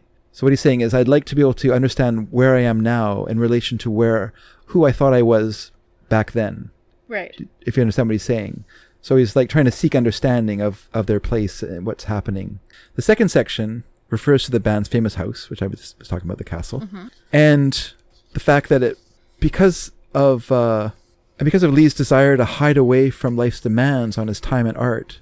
So we see um, it says so many people they seem to clutter up my mind. Is another is a line in this part of the song, which I think is very key to understanding it. Um, yeah, because the castle I would describe as sort of a cocoon and a prison. It was both things. Right. It became such a safe place that it became impossible to leave. Yeah. And adding heroin and stuff to it doesn't really help No, either it because sure then you end doesn't. Mm-hmm. up with like a really toxic situation. The third section of the song is a message to his bandmates, okay. soon to be erstwhile bandmates, because Okay. this was the last thing they ever did as a group Right. together. And basically, he's casting them out. He says he is locking his heart in the closet. And I think that refers to the fact that he is turning him, you know, he's just, he's like shut himself away from the band now and he's no Yeah. longer open to them as, as part of.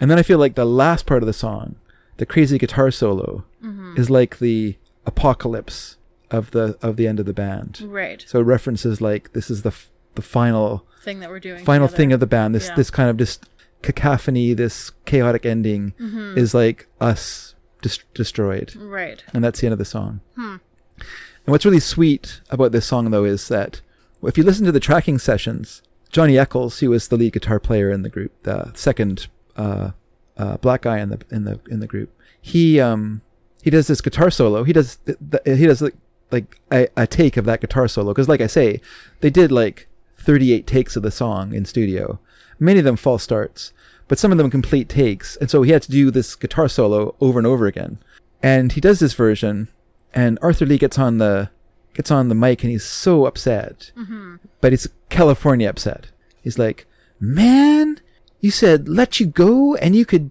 you'd blow my mind and that's all you do you're playing the same two notes through this whole you know and Yeah. he's so upset and then he's like and then uh and then when if you listen to like the final version of it uh he says uh he says eccles i gotta hand it to you man that was some solo and i just i just love that That's little bit great. of yeah i love that little bit of uh band exchange you know Mm-hmm. because you know a- as a writer and stuff like that he obviously had a vision for what he wanted the song to be like i think sometimes when you listen to songs like this that have like a kind of surreal element to them you can just dismiss them as being meaningless but i think to the writer they have incredible meaning and i think and as a final act of a band Mm-hmm. you know and maybe i'm putting too much meaning to it but i really do think that he intended like the sort of song to have like a kind of like a fin de siècle end of a end of a time end yeah. of a period End of an era. Mm-hmm. yeah, kind of a feel to it.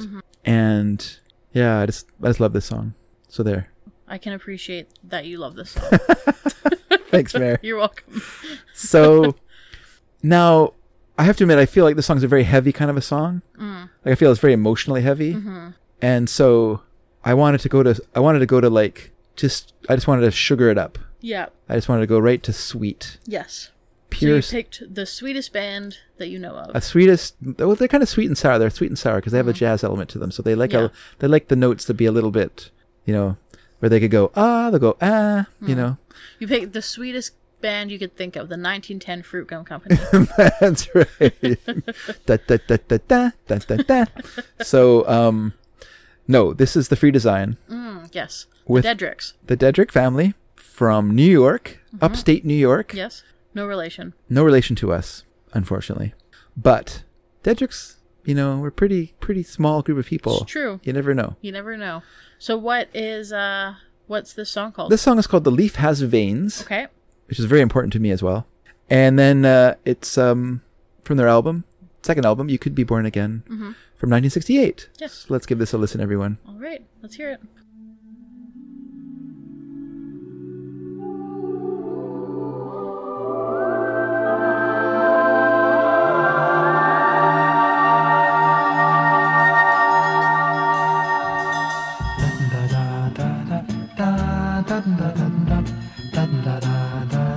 A leaf has veins. Don't talk, just look.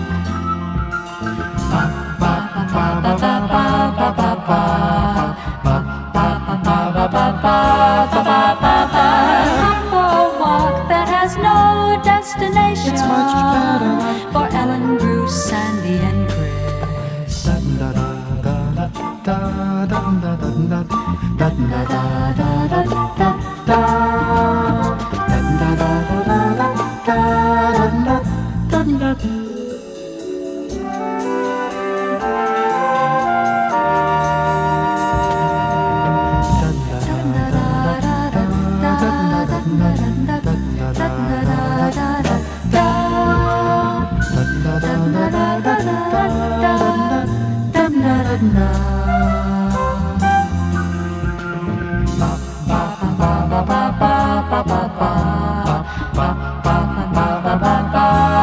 Come for a walk that has no destination.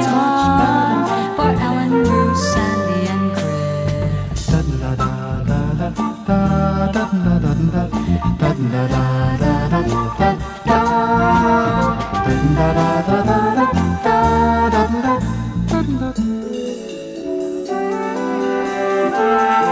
A bunch of words, a good excuse to write some music.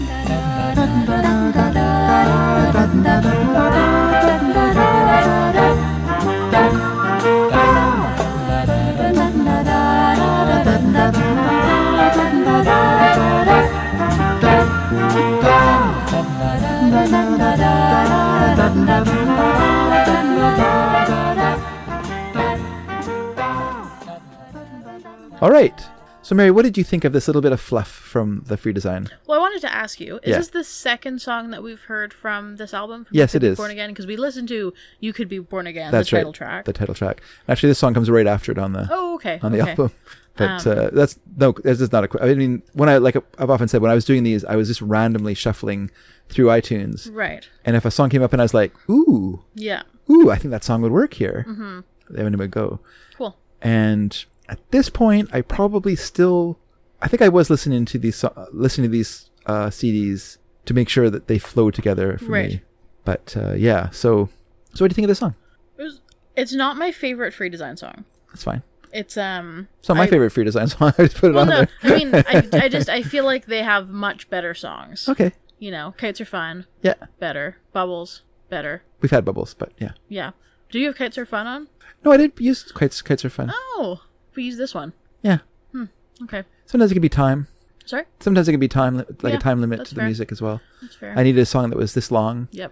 and this part in this part or and I felt I felt like this length of a song would fit right here perfectly and this song was just fluffy enough to uh to work and uh I really like it I really like the I like the self-referential element to it that it re- you know refers to it's much better like this for Ellen Bruce Sandy and Chris which are the band members Yes. you know I like the fact that they're going for a walk I love the song it's called Leaf Has Veins because it's just drawing you know sort of an it's almost like an ecology message very early on you know the idea that trees are alive i think Yeah. people can forget that that you know we can just chop down stuff and it has no impact because they're just like they're just dead things they have no they're not alive but they are alive they're like Yes. this important part of the ecosphere etc so i really like that element of it as well because that's you know something that i is important to me and uh yeah so but i also just i just wanted a bit of fluff here Yeah.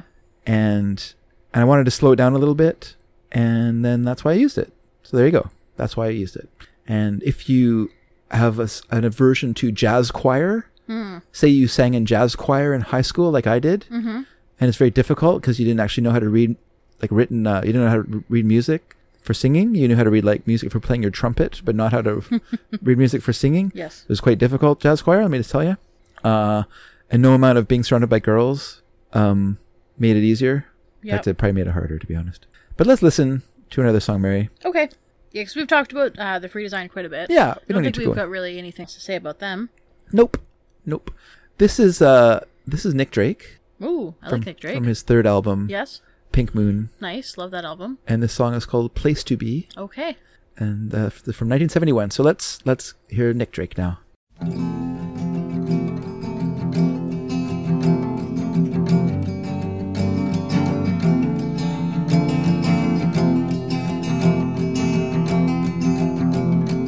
When I was young, younger than before,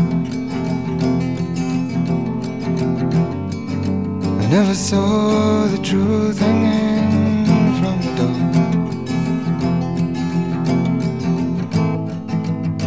And I will more or less see you face to face. And I'm only gotta get up, clean the place.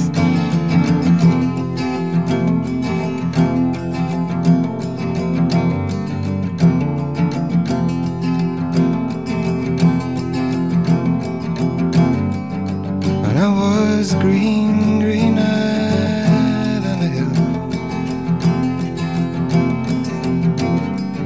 where flowers grew and the sun shone still. Now I'm darker than the deepest sea. Just hand me down, give me a place to be.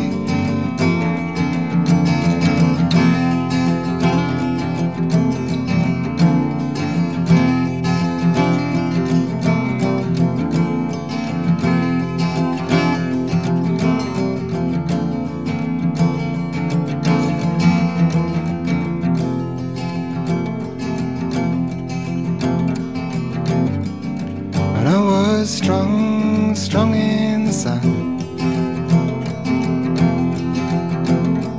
I thought I'd see when day was done. Now I'm weaker than the palest blue. Oh, so weak in this need for you.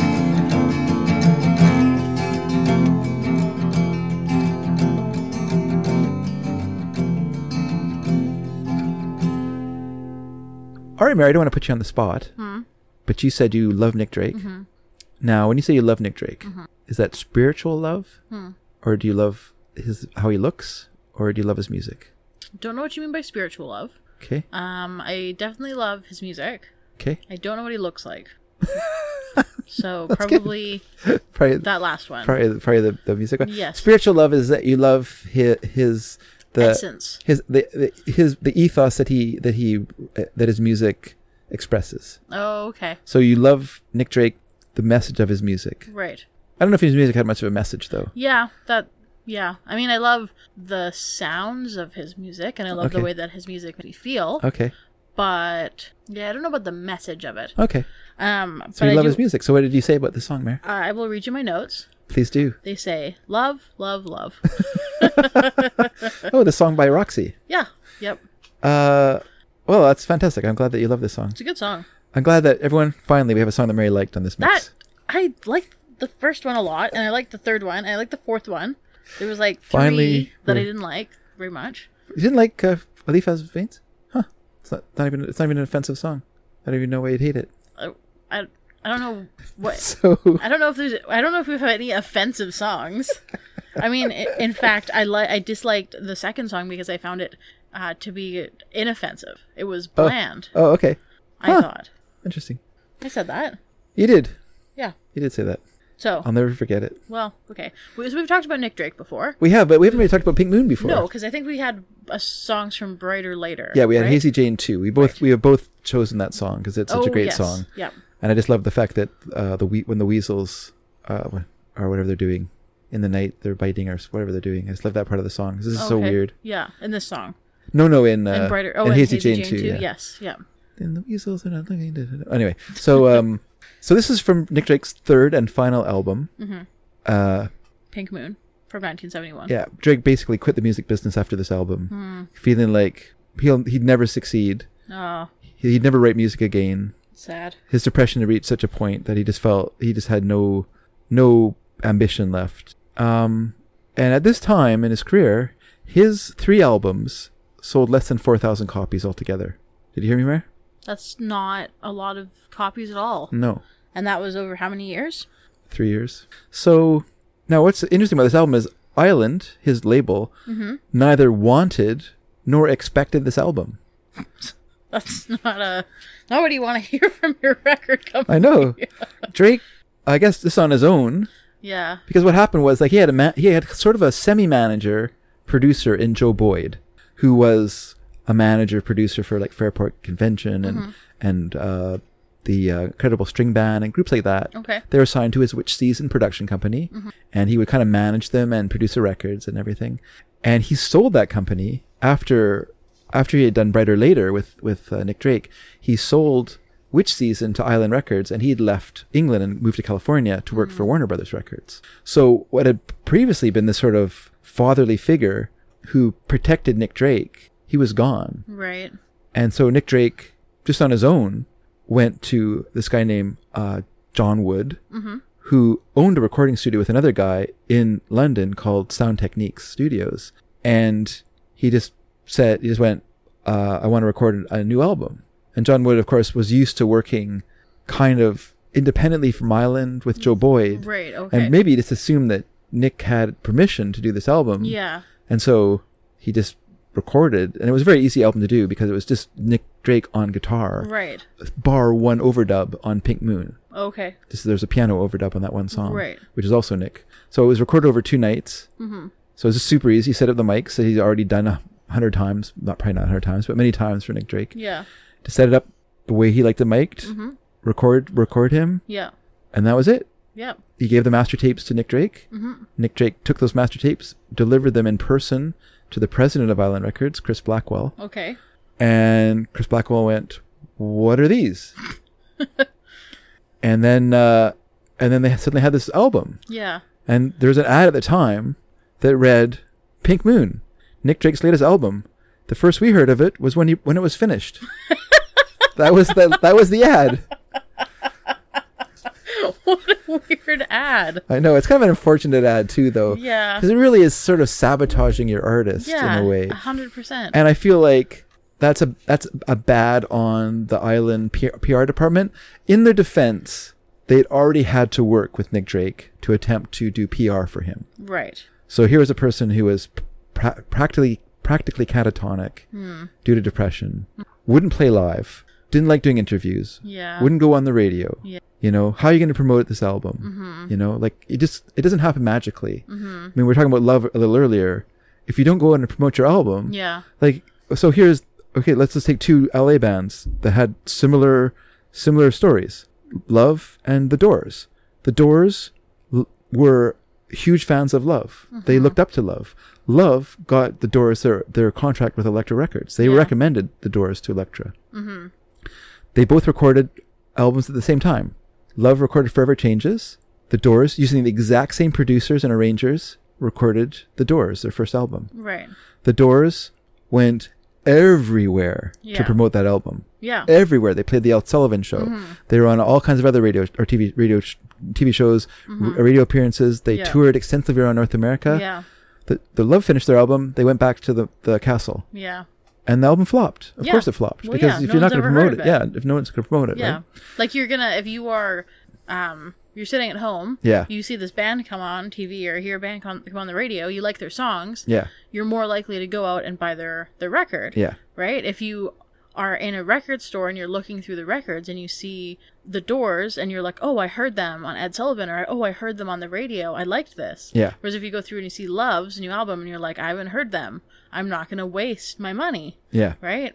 Yeah. It's expensive to buy a to buy a record. Sure. Exactly. Yeah. Yeah. And if you don't hear it, and it's only being played in L.A., that's the only place it's going to be played. Mm-hmm. Yeah. Mm-hmm. The, the forever changes because that was, you know.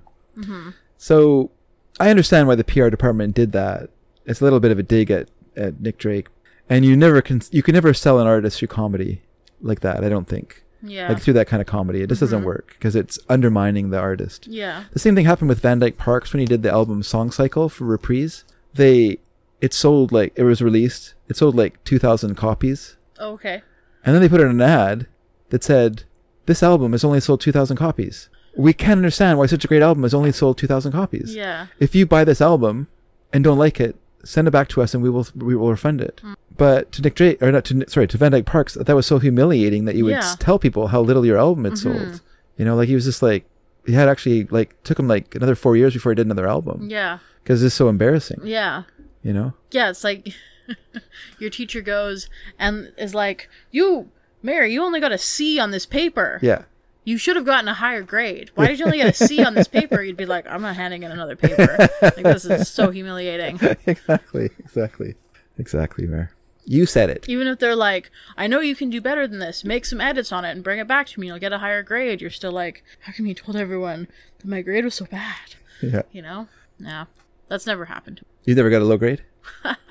No, I've never had a teacher announce to the class. Oh that yeah, anyone's no, ever that would gotten a be low grade. devastating. I never had that happen either. in my grade 12 law class Yeah. my teacher would do the opposite Oh. where he would hand out hand our tests back in order of who got the highest grade Okay. which to a point Yeah. i think he did that for like the first 10 Yeah. and then after that they were all mixed up Okay. Okay. which was very nice if you got the first paper Yeah. i was usually in the top three Oh, that's good. for getting my, my test back 'Cause That's i all did right. very i did very good in that class There you go. and i had a friend that, in that class who uh always got her paper later Oh really? I think she was because then when we did a mock trial later in the year, Yeah. we the people with the highest grades in the class got first choice of what they wanted to do Okay. in the mock trial, and I think that she ended up being like a witness or Yeah. something like that, What did you choose? uh, paralegal. Okay. The teacher tried to encourage me to take one of the lawyer positions, Yeah. but I was too nervous to speak in front of the class, so I took Oh. the paralegal. But I wish I'd taken the lawyer position Yeah. Yeah. because throughout the whole trial I was like, say this, say this. but yeah. It was a good class. It was very uh it was fun. Yeah. Yeah. Yeah. That sounds good. All right, Mary. Let's uh let's pep it up again. Okay. Not for this slow stuff. Yeah. This folky music. boring. Come on. Jazz choir and some folky guy with long fingernails plucking on a guitar. Yeah. How about some rock and roll? Ooh, rock and roll. Oh. How about some post punk rock and roll? Okay, post punk rock and roll. How about some retro post? No, not retro. How about some? I don't know what I call it. What do you Okay. call it when it's like warmed warmed over post punk rock and roll? Doesn't sound Okay, very you're appealing. really yeah, you're not I'm not selling How about it. this microwave reheated post punk rock and roll? Woo! Here we go. The feature heads. Meantime, from 2004. Here we go, everyone.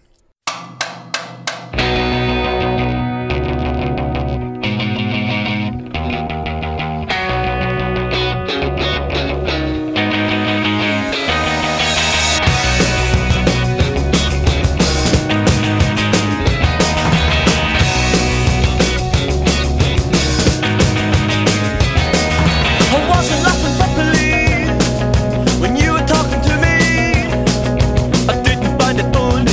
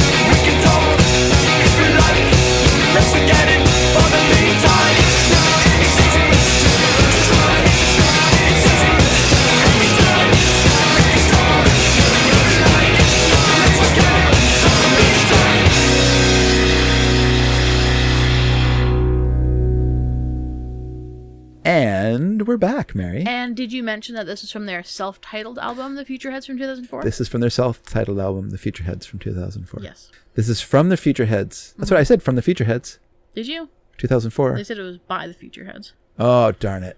I meant to say from the Futureheads, and then it would count for both, Right. both from the Futureheads the Maybe you band did. and from the Futureheads the Roll album. back the tape. roll, Let's, roll it back. let's see. Let's hear. By the Futureheads. Ah, I messed it up. Damn it. So yeah, so we've already talked about this group. We did Yes. the Hounds of Love. Yep. It's a great song. It this is. is. this is also a fun song from It's a this album. fantastic song. I love this is it. a great Love album, this really. song. This album has one stinker of a song on it. Which song? I think it's called Drop of Water. Drop of Water, something like that. Um, it's kind of a little artsy moment in the in the album that kind of kind of wrecks the flow. I feel like doesn't need it. I know what they're trying to do, and I know they're like every song in here is kind of herky jerky, post punk kind of stuff. We need a song where we kind of gets kind of weird and we slow it down, but it's a wrong place for that song. I feel like in the mix, I don't like it. It is not called A Drop of Water. That's not a song. Is it Danger of the Water? Danger of the Water, yeah. I like Danger of the Water. well, I like. I don't. I think every song on this That's good. album. That's good. I don't like that song because it's not really a song. Um, But yeah, Meantime is very, very good. Yeah, it is very good. Fantastic Mm. And- song. Hmm? You know, what I thought it would be fun though, Mayor. yes, because I thought to myself, people probably haven't heard early Futureheads. Do you know where the this future? is their first album, Dad. Do Is, you- is this not early Futureheads? Do you know where the Futureheads got their uh, name from? Um, no. A Flaming Lips album, Oh, okay. which is called "Hit to Death in the Futurehead," Okay. and so they took their name, the Futureheads, from that album title. Hmm.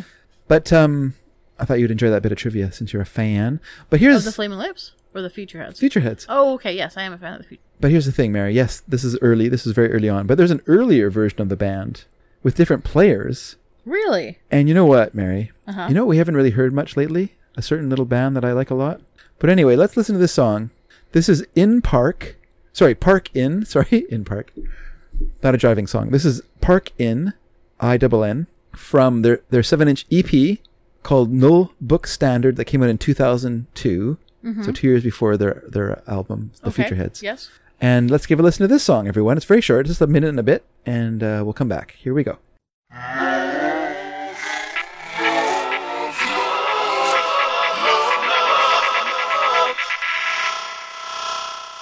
And he fell in love when she said to Susie Kyle. He fell in love with her when she said to Susie Kyle. It was no disgrace when she said to Susie Kyle.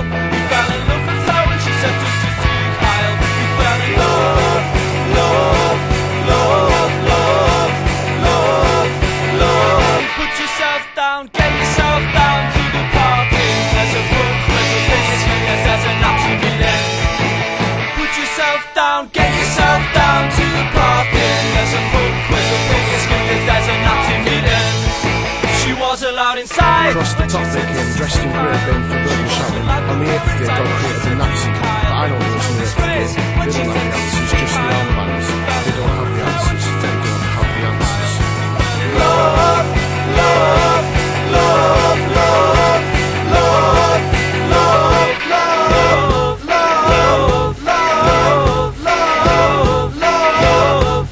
All right, so that was kind of fun. That was a little. It was a little more punky than post punky, I think, as a song. Yeah, I think so. It's a little more rough and ready, short, Yes. fun, and uh, So it's, wait, I have a It's a question. short, sharp shock to the future head. What's that? Um, is for that song Yeah, was Peter Brewis from Field Music playing? playing drums. That's Playing right. drums on that's that right. one? That's Yeah. right. That's why I said it's been a while. I don't know if we'd heard from this band enough lately. And you know what else, Mary? Yes. What? The song was produced by Peter's brother, David Brewis. oh, also of Field also Music. Oh. Mm. in field music exactly yes in fact soon after this this uh, ep was recorded uh, peter Brewis left the group Mm-hmm. left the drum, drum stool of the future heads Yep.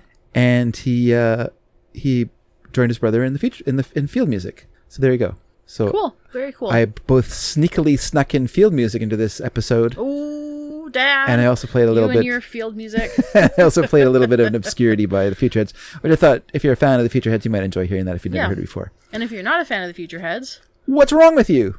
Well, at least that one album. yeah, The other album after this one, I didn't think was that great. I I have not heard it. Really?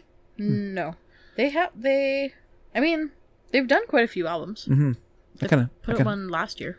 of, fell off the wagon after that first one. I thought it was, it was so good. Okay, here's another song.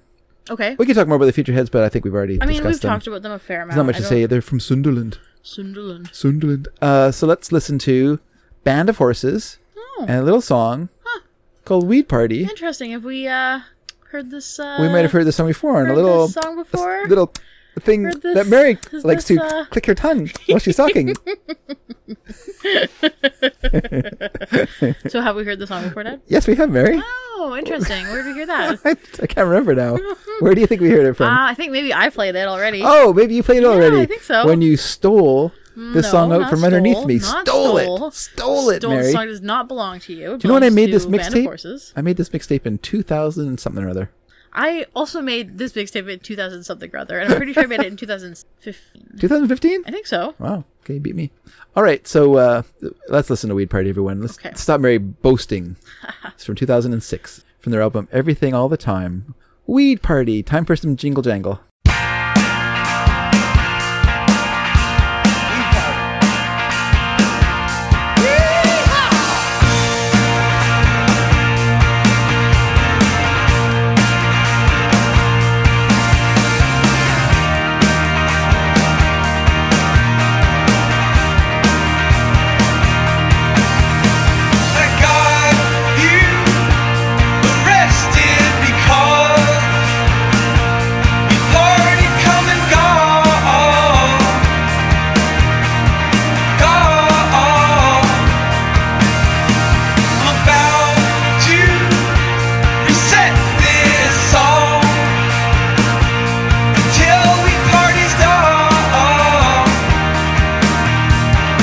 Stop.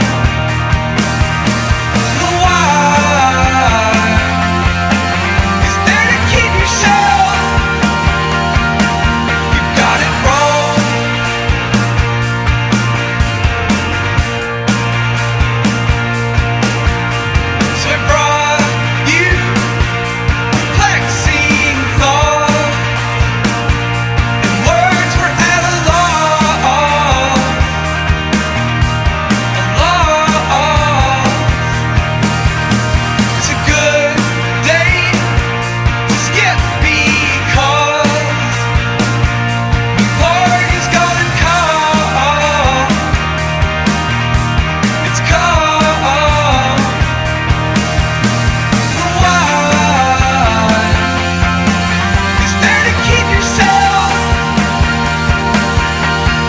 Don't you ever listen at all.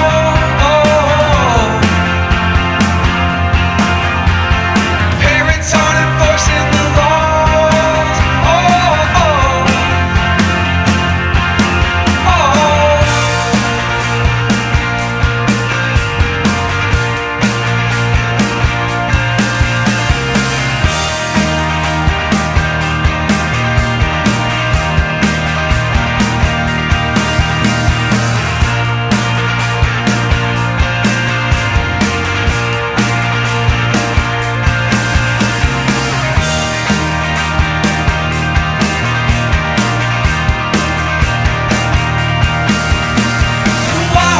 Why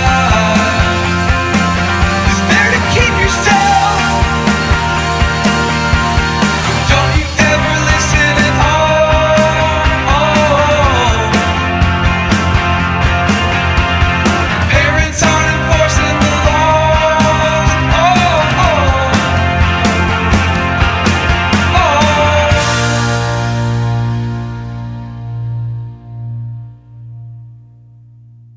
All right, jingle So- jingle jangles and yeehaws. What's that, Mary? So wait, when you say jingle jangle, are you talking about the drug from the TV show Riverdale? I am not. Is that what it's called? Jingle jangle? Based on Is that really? based on Can I a guess? song Can I guess? Can I- by yes, the guess- Archies. guess by a yeah. song by the Archies, Yes. Jingle Jangle. Yeah. That's an album actually by the Archies. Oh yes. And a Which song. it's not the best song on that album, by the way. no, the best song is obviously Everything's all right. everything's all right. Because I was gonna Yeah. say because Yeah. um sugar sugar is on that album as well. no, Sugar Sugar's on the album Sugar Sugar, Oh. or maybe it's just called the Archies, their first album, the Archies. Oh okay. This is a later one. Okay. But yeah, the best song on that album is Everything's All Right. Yeah, it's so everything's good. all right is a very good song. and I think that's on a mix. It's on- Everything's all right. Yeah, Oh it's on a good. mix. I won't. I don't, Good. Even though we're talking about it now, I'm not gonna yeah, play we it won't now play because it 'cause- yep, that's it'll fair. come. It'll And I- come I along. don't think we need to play Sugar Sugar by the Archies. 'cause I Blah. think everyone's heard it. I don't even like that song that much. I kind of find it boring. Maybe it's just overexposed. It's, yeah, it's probably that. I think I have it on my my exercise playlist. Okay, that's a good one for like slow kind of slow Yeah. motion for old ladies. Oh yeah, and guys, Oh, Mary, I forgot to ask you something. yes, Did you happen to have an uh, interview yesterday? I did. I don't talk about it. You want to talk about it? Ugh, because it's it's just like it's an MMI multi. It's a multi mini interview. They do them for like med schools. Okay. And then they also did them for this interview Yeah. that I did, and which was for um, I'm applying for a, a teacher education program. Yeah.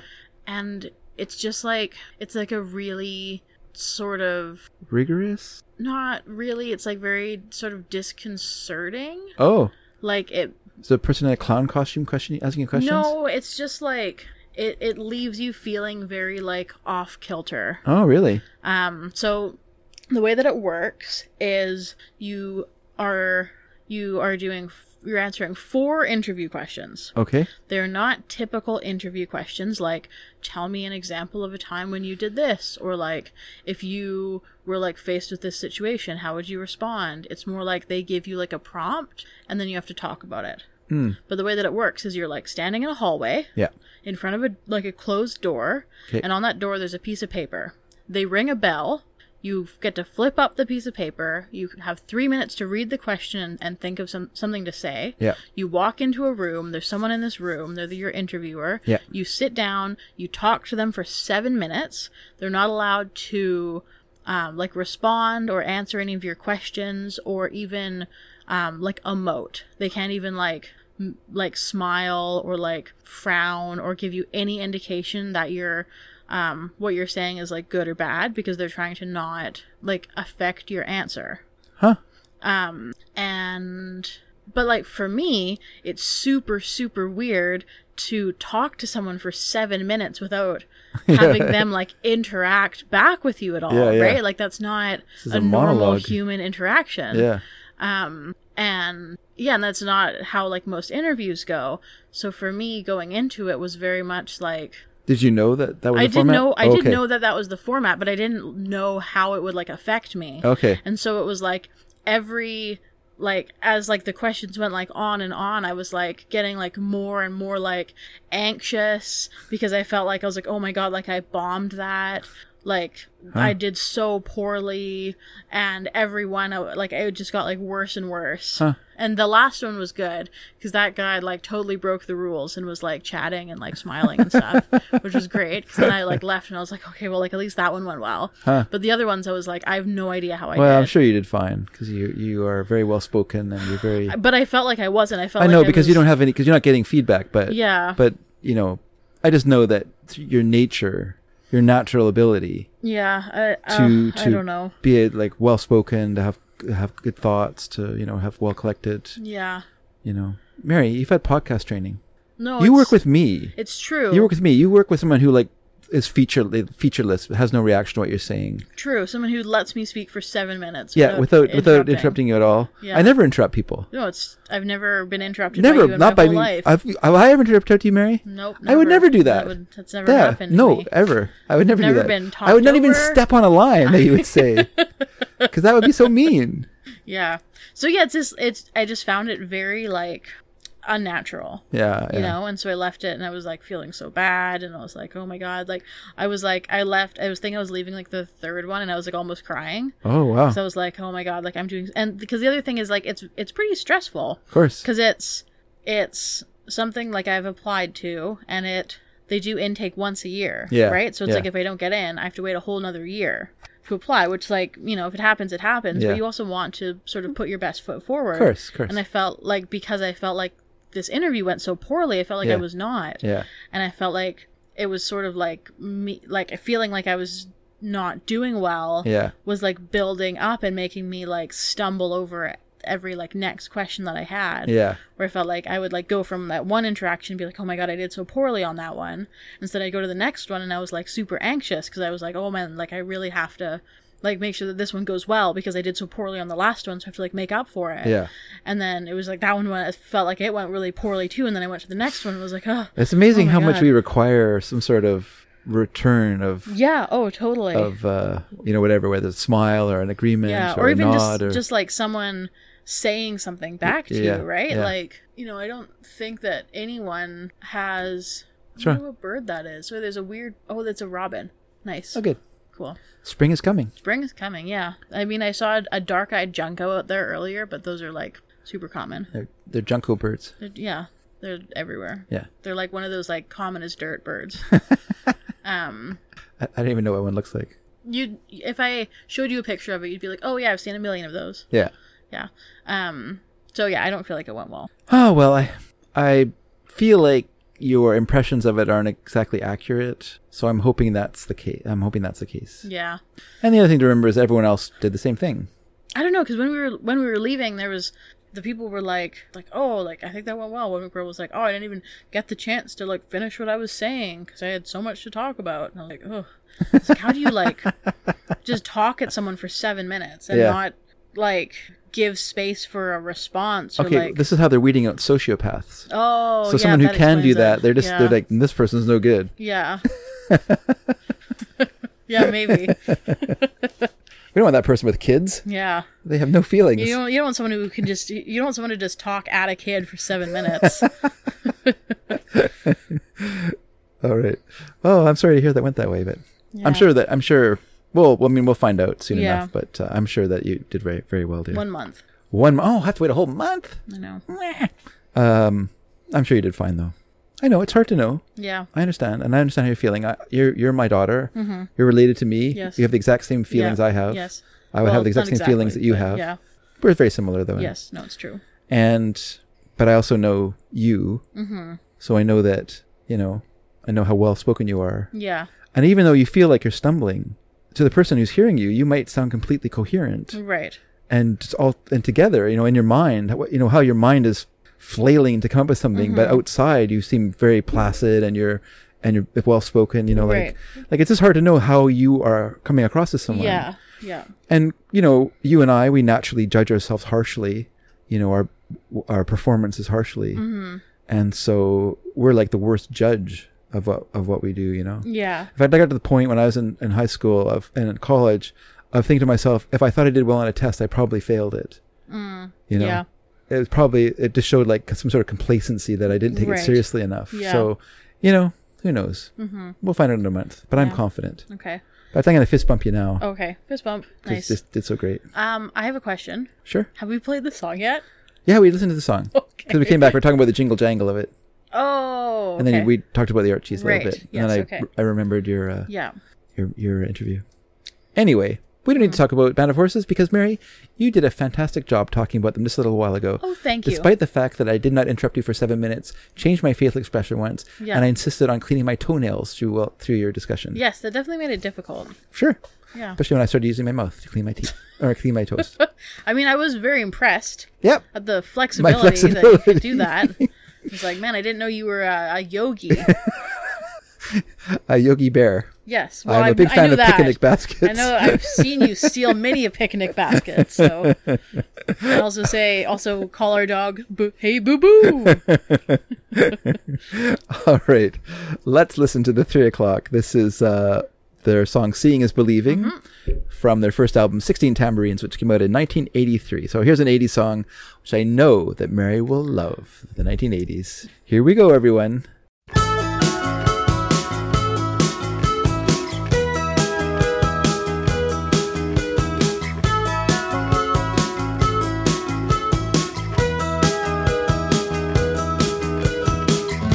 Shapes in your eyes, all I can see.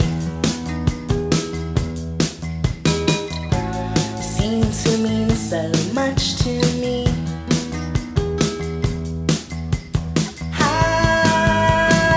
Halfway there, sent flying through the air. How your eyes can tear through me of the likes I've never seen. Not deceiving, foreseeing is believing when the colors seem to bend the night time haunt me still.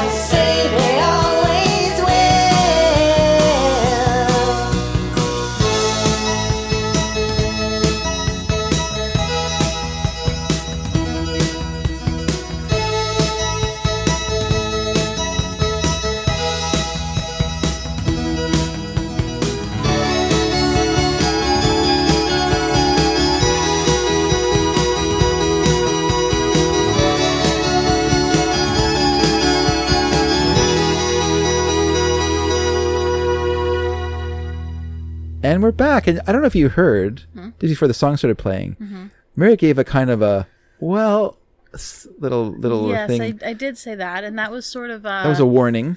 It was kind of a It's kind of a warning to Dad. well, that explains it. Learning goes from 1983. That explains that indefinable quality that I could not put my finger on. That I was very like ugh, about, but I yeah, I don't know. I thought this song was I one big thing that I noticed was that I felt like it was kind of I thought it was I just thought it was too like light sounding. Like it Mm. felt sort of insubstantial. Uh, that would be a pretty common criticism of this group, actually. Oh, okay. Okay. I think as a band, that they were like, you know, they're part of like the scene in LA that w- weirdly came out of like the punk scene in LA, Yeah. which was a very like visceral. Yes. Like that's kind of Like, where very heavy. That's where hardcore kind of started was Yeah. in LA, right? So you get these hardcore punk scenes, and then you get these bands that came out of there, Mhm. like the Three O'clock, that started off as the Salvation Army and then became the Three Okay, O'clock because yeah. the for some reason the Salvation Army objected to them using their name. weird. it was Wonder weird. why. That's weird, isn't it? I know. uh, then they changed their name to McDonald's, and then for some reason they were allowed to. s- uh, so, but yeah, and so th- this scene kind of sprung up in, in, in LA of kind of neo psychedelia. Okay, You know, yeah. like kind of drawing from the 60s for, for, for, for your inspiration as a Hmm. group. And, and these guys were like from the kind of sunshine pop side of it more than more than any other band like most of the other bands maybe, maybe had like maybe a birdsy sound like the long riders or kind of drew from like a kind of more grungy dirtier kind of garage rock kind of sound with with with psychedelia kind of thrown into it Mhm. like um those other groups green on red or uh that other band what were they called now i can't remember what they're called Red on green? Yes, right. This is bad. I don't know why. They just keep- People people kept mixing them up. Uh, Red on Green. They were the one. They put out their album called "Keep Your Stick on the Ice." Mm, yes. Red on green. Yeah, yep. That's that's a joke for And Canadians. they also loved duct tape. That's right. Yeah. Uh, but this group, yeah, I think that they embrace sunshine pop in a way without understanding one of the core parts of, of sunshine pop, Hmm. which is that it's it's minor chords to major. Oh, okay. Whereas this band is almost all major chords, so you do get that kind of very very frothy lightness to Right, it, yes. which I do like. Yeah. I do like this group. To be honest with you, like hearing this again, like with several years removed, I was Mhm. this is like the song that I would like if I could I would take it off the Right. off this mix. Yeah. But I can't. No, it's true. It's there forever. It's there forever, so whatever. I just have to live with it. Yeah. Live with my decisions, my Mhm. bad decisions. Mhm. But I don't hate the song. I do like it still. I just feel like maybe a little long Mm, and kind okay. of repetitive as well. Yeah, yeah. It was.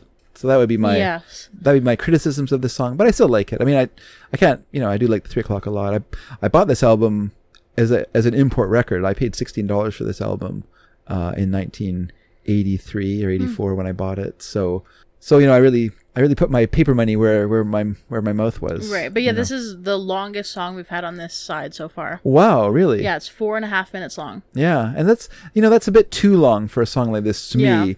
Like if you're imitating Well, yeah, and- I mean, if you compare it to the free design, Yeah. which is what I feel like they're kind of going for, like Exactly. Leaf Has Veins is two and a half minutes long. Yeah. Right? Like, that seems like a much more reasonable length. That's a for perfect what length for- you're doing yeah. with this kind of song, right? Like, you're not, you know, no offense meant, but they're not like uh, redesigning the wheel here. They're sort of, Yeah, you yeah. know, it's just, they, there's nothing going on here that requires it to be that length. exactly you know. yeah there's no long solo Yeah. or some moment of cathartic Yes. uh, you know, like what I think a solo should be, or, or a part of a song that would explain why it was longer, is some Mhm. sort of new section to the song Yeah. Mm-hmm. that kind of brings some sort of new element to it, whether it's like the long guitar solo at the yeah. end of. It's like when you see Aquaman and you see the running time and you're like, why is this movie two and a half hours long? Yeah. Like they don't have anything new to contribute to our conversation about superhero movies. Yeah. You know? And then you see it, and then what do you say?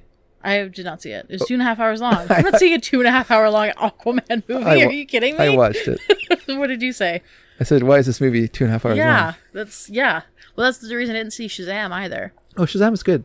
Oh, I, I heard it was pretty good, but Yeah, is it it has some things, but Yeah, I mean, I I had heard I think um, a podcast they listened to recommended it, and they said that it was good, but the only criticism they had of it was that it was too long. yeah. Um, and then they said that I guess there's like a really long fight scene at the end, and they said that the person sitting next to them, like halfway through the fight scene, said, "Wow, this is a long fight scene," and then it went on for like as long as they'd already seen it going. Yeah, yeah. Um, That's the last thing you should say during a fight sequence. that this fight se- sequence is too long. Yeah. I think the director of that movie, it was slightly I don't wanna say wrong, but he's not an action director. Okay. He's a horror director. He did Lights oh, Out. Okay. Oh, The movie Lights Out. Yeah, it's a good movie. So it's a it's okay. oh wait, Which one do you think is Lights I Out? was thinking Don't Breathe. Don't Breathe Which is a good one's- movie. Which one's Lights Out? Lights Out's the silly one that's based on that YouTube video with the light. Oh, that one's not good. No, it's not That's good. the movie that we watched it, and literally the whole time we were watching it, Yeah. we were trying to figure out if we'd seen it before. Yeah, yeah. We were like, "Oh yes, we've seen that before," because the, it's the mom, and and then we're like, "Oh, oh, wait, I don't. Is this?" No, maybe it was maybe we hadn't seen it, and it was like we got to the end of the movie, and I like looked it up, and I was like, I'm pretty sure we hadn't seen this movie before, but Yeah. it's so derivative Yeah. of every other horror movie that I it was know. basically like, we'd seen it before. I know. which is kind of the It was same. it was great as the short. The, you- the Yes. short on YouTube Yeah. is really effective. Yeah, but I don't know. I mean, I feel like it's rare that you can take a a short like that and turn it into a full length horror movie. It's really? hard yeah. to yeah, it's hard to like It's like your gimmick. yes. It's basically a gimmick. It is. It's hard to maintain that. It's Yeah. it's that's the reason why so many horror TV shows don't end up working out being very scary cuz Yeah. like how do you prolong the scariness when it's Mhm. like 'cause Exactly. you have to you have to give people something Yeah. but like without giving them too much, you know, which Yeah. is why I think I mean Mike Flanagan is I think a great horror director Who's that? most of the time. He did Hush and Oculus. Okay. And then he also did The Haunting of Hill House. Which Okay. is very good, but I feel like he's very good It's a with TV. pacing. It's a TV series. It's right? a TV series. It's a Yeah. horror TV series, and I On feel like the Netflix, pacing is yeah. very good. Um, but he also knows pacing for horror movies because Hmm. Yeah. I think Hush is a fantastic movie. and I think Oculus is also a very good movie. Oculus is very good. What I like about Oculus is something that people seem to have trouble bringing to movies, uh, which I love is time, time like t- Oh, loss time of- loss? well, time loss. Yeah, Because yeah. Mm-hmm. in, in Annihilation, for instance, you see Annihilation. yes, I have. This is not a movie podcast, people, but we're just going to talk about this for a little bit. Sorry. This is our um our. Uh, we're, Dad's gonna edit this out and add it as a note to uh, Fansplainers That's right, episode. Yeah. um, but yeah, Annihilation. There's like they go into the they go into the to the The glimmer. the glimmer. Yeah, Yeah. the affected area, and then then there's a cut, and then they wake up, and it's hours later, and they don't know what where the, what's happened to the Mm-hmm. Yeah. time. But I I I thought that was so great, and I was and they never do it again, and, and I'm just like, why stop there? Like Mm. Yeah. keep having that as an yeah, effect. totally. To like this disorienting. It would be thing so where it, disorienting, Like, yeah. Cuts and you wake up and you're in a totally different area. Yeah, yeah. You've like lost things. Like the sun Someone's is gone. In a different area. Someone's gone. Yeah.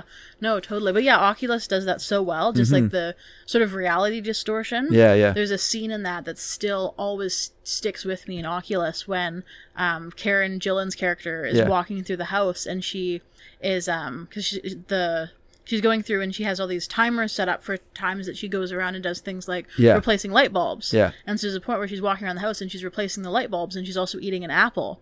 And she takes a bite from the apple and hears this crunch and looks down and she's holding a light bulb and she's taking a bite out of the light bulb. Yeah. And she just has this look on her face that's like so horrific. Yeah. And she's pulling all of these like bloody p- pieces of glass out of her mouth Yeah. and then it like cuts uh, and she like looks down and she's holding the apple and it was just like a, a dream but Yeah. it's, it's just like oh just like the idea of doing that and Yeah. just like the fact that what they're experiencing can um can sort of alter reality so yeah. much and they that- don't they're not aware of it. Like they start to lose a- awareness. yeah of, Mm-hmm. totally It's like you don't know what's real you don't know what's not real right but yeah the very fact good that film. you can see and feel and like experience something totally different from what's actually happening just is so um scary right because like if you don't know what's real then how do you fight the thing you're fighting Yeah. which Yeah, it's weird. The same with Color Out of Space, which I did enjoy, uh, the new Richard Stanley film with Nicolas Cage. But once again, it has one time loss sequence in it, okay and then it doesn't use that anymore. And it's such an Oh. Yeah. effective way to create a sense of disorientation Mm-hmm. and unease, is to have things happening yeah to the characters th- when, when they're not aware of it. you know, Ah. Mm-hmm. and like, when you as the viewer aren't, Aren't aware of it, either, exactly, yeah, right? yeah. i mean i wonder if people feel like it's too disorienting I don't know, are they or- are it's too hard to write? yeah maybe It's too complicated, right? Or, Because then like, you have to maybe- like you have to like plan Yeah, but where it- things are happening and what's happening while they're as- while yeah, they're not, it might not it might there. also be sort of hard to maybe they feel like you you have to do too much exposition if you do that, Hmm. where it becomes like you lose time and then you have to like figure out what happens after you lost time. Like there's Yeah. sort of a an impulse to want to figure out what happened yeah, before when that doesn't move the plot forward. yeah, yeah. Right. So That's I mean, possible. Yeah, I don't. They I don't might know. it, they- they might have it in there and then they realize it's not working and have to cut it out. Yeah. You, you never Yeah. know. I mean, I haven't read the book Annihilation is based on. No, I have not either. But I've heard it's quite different from the movie. Mm. Um, but I don't know if they have more of that in there, and if if it's maybe I, I don't know. I'm not sure. Yeah, annihilation is. Well, what's interesting about the film annihilation is the word annihilation, which we think of as destruction, is is a f- word used in physics for the trans sort of the transfiguration. That's a Okay. reli- religious term, but like the the change of of of molecules from or atoms into from one thing into another. Right. So like how things like how the g- genetic structures are being rewritten. Yeah. and Mm, stuff So it's like not that. about it's not about destruction. It's about change. It's about change, exactly. Yeah. yeah, and that's. But by the way, change can also feel destructive. Yeah. To people who don't want change. you know. True. Yep. I watch uh, YouTube videos with a lot of people who are very mad about, uh, you know, Star Wars movies and stuff like Mm, that. you yeah. know. And there are people who have trouble with annihilation. Hmm. yep. Okay, so now everyone, we're on our final song. Okay. Um, once again, I didn't talk much about the th- three o'clock because we've done a song by them before and I've discussed them, so there's no point Yeah. rehashing things that we've all talked about. And I am pretty Wait, mu- we did another song by the three o'clock. Yep. What song? seeing is believing. Oh. Yeah. You Okay. didn't- Yes. You didn't like it. Your notes were. What? You have notes for that one? Seeing is believing. Um. I thought. Wait. Uh. No, I talked about it. Okay. Yeah, okay. we talked about it. That's what I Yes, thought. That's what I thought. Okay. All right. Because yeah, you said this explains my my uh, feelings. for yes. this. That it was from 19, from the eighties. Pretty sure I played it. yeah. Yeah. We played it. Okay. Because we played it and then we talked about it. Yeah, yeah. And- Yeah. Okay. All right. So let's let's have our final song. So this was I thought this was a very good song to end this side with, and uh, this is Lamb Chop Mhm. from 2000 from 2000 Okay. from their album Nixon. This song is called Up with People. Sorry. The song, the album's called Nixon. Yeah. Okay. Is in the president. Yes. and the song is called Up With People. So let's give it a listen, everyone. Here we go.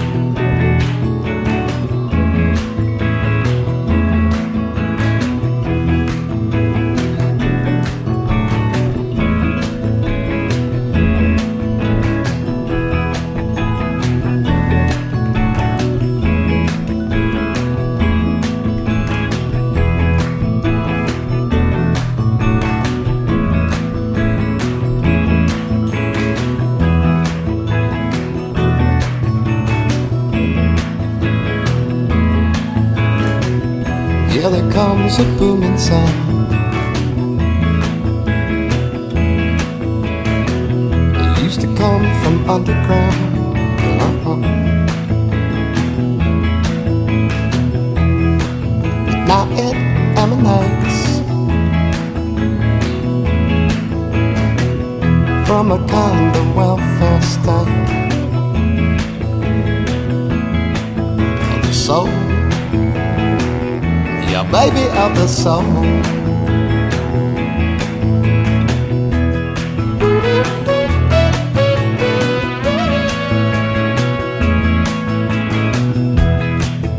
Love that sweet, sweet soul. Let's be certain the deliberate monologue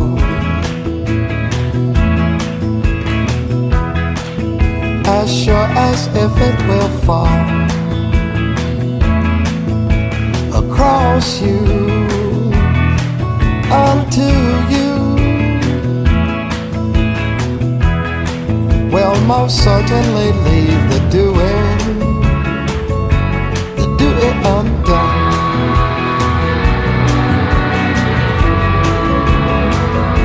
come on undone Come on and dance.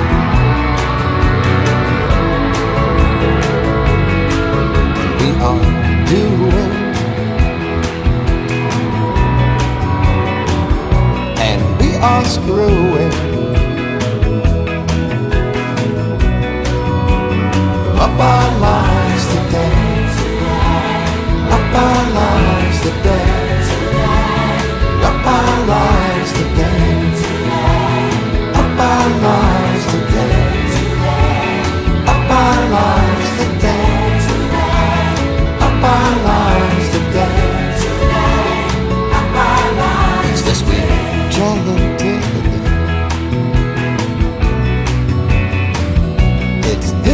planted. Come on, Roger Man. Come on, Roger Man. Come on, Roger Man. Come on, Roger Man. Come on, Roger Man. Come on, Roger Man.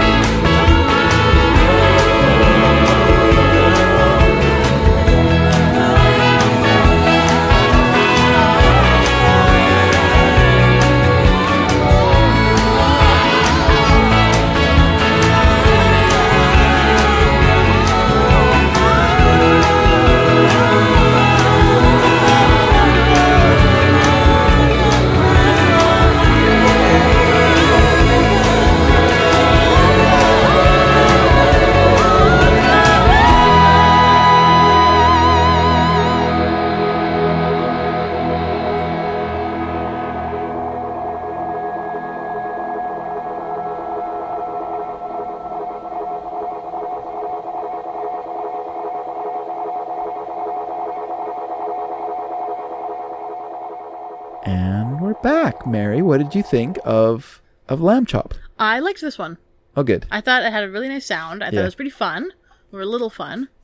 you know, yeah. it was. I, I mean, I don't know if the song was trying to be like fun. Yeah. But I enjoyed listening to it. Yeah, it's uh it's kind of a weird song because it's very, it is very uplifting sounding, Mhm. but then he's also singing "We're screwing up our lives yeah, today." exactly. So it's yes. it's very yeah, it's kind of like mixed messages. yeah, but it's like celebrating that as w- well in a way, Mhm. like up with people. We screw up our lives, but Yeah. that's part of life. I mean, I guess so- it's similar to Wear 'Em Out. Yeah, yeah. Which we played already, which Sure. is about how, you know, we have these bodies and all that we're doing is just wearing them out. Like, Yeah. we're just using them until they break down. Yeah. That's a good thing and it should be celebrated That's because right. otherwise you're not living your life. exactly yeah Yeah. yeah and screwing up your life is part of living your life sometimes you know like you can't know what your decisions are going to bring upon you Oh, yeah.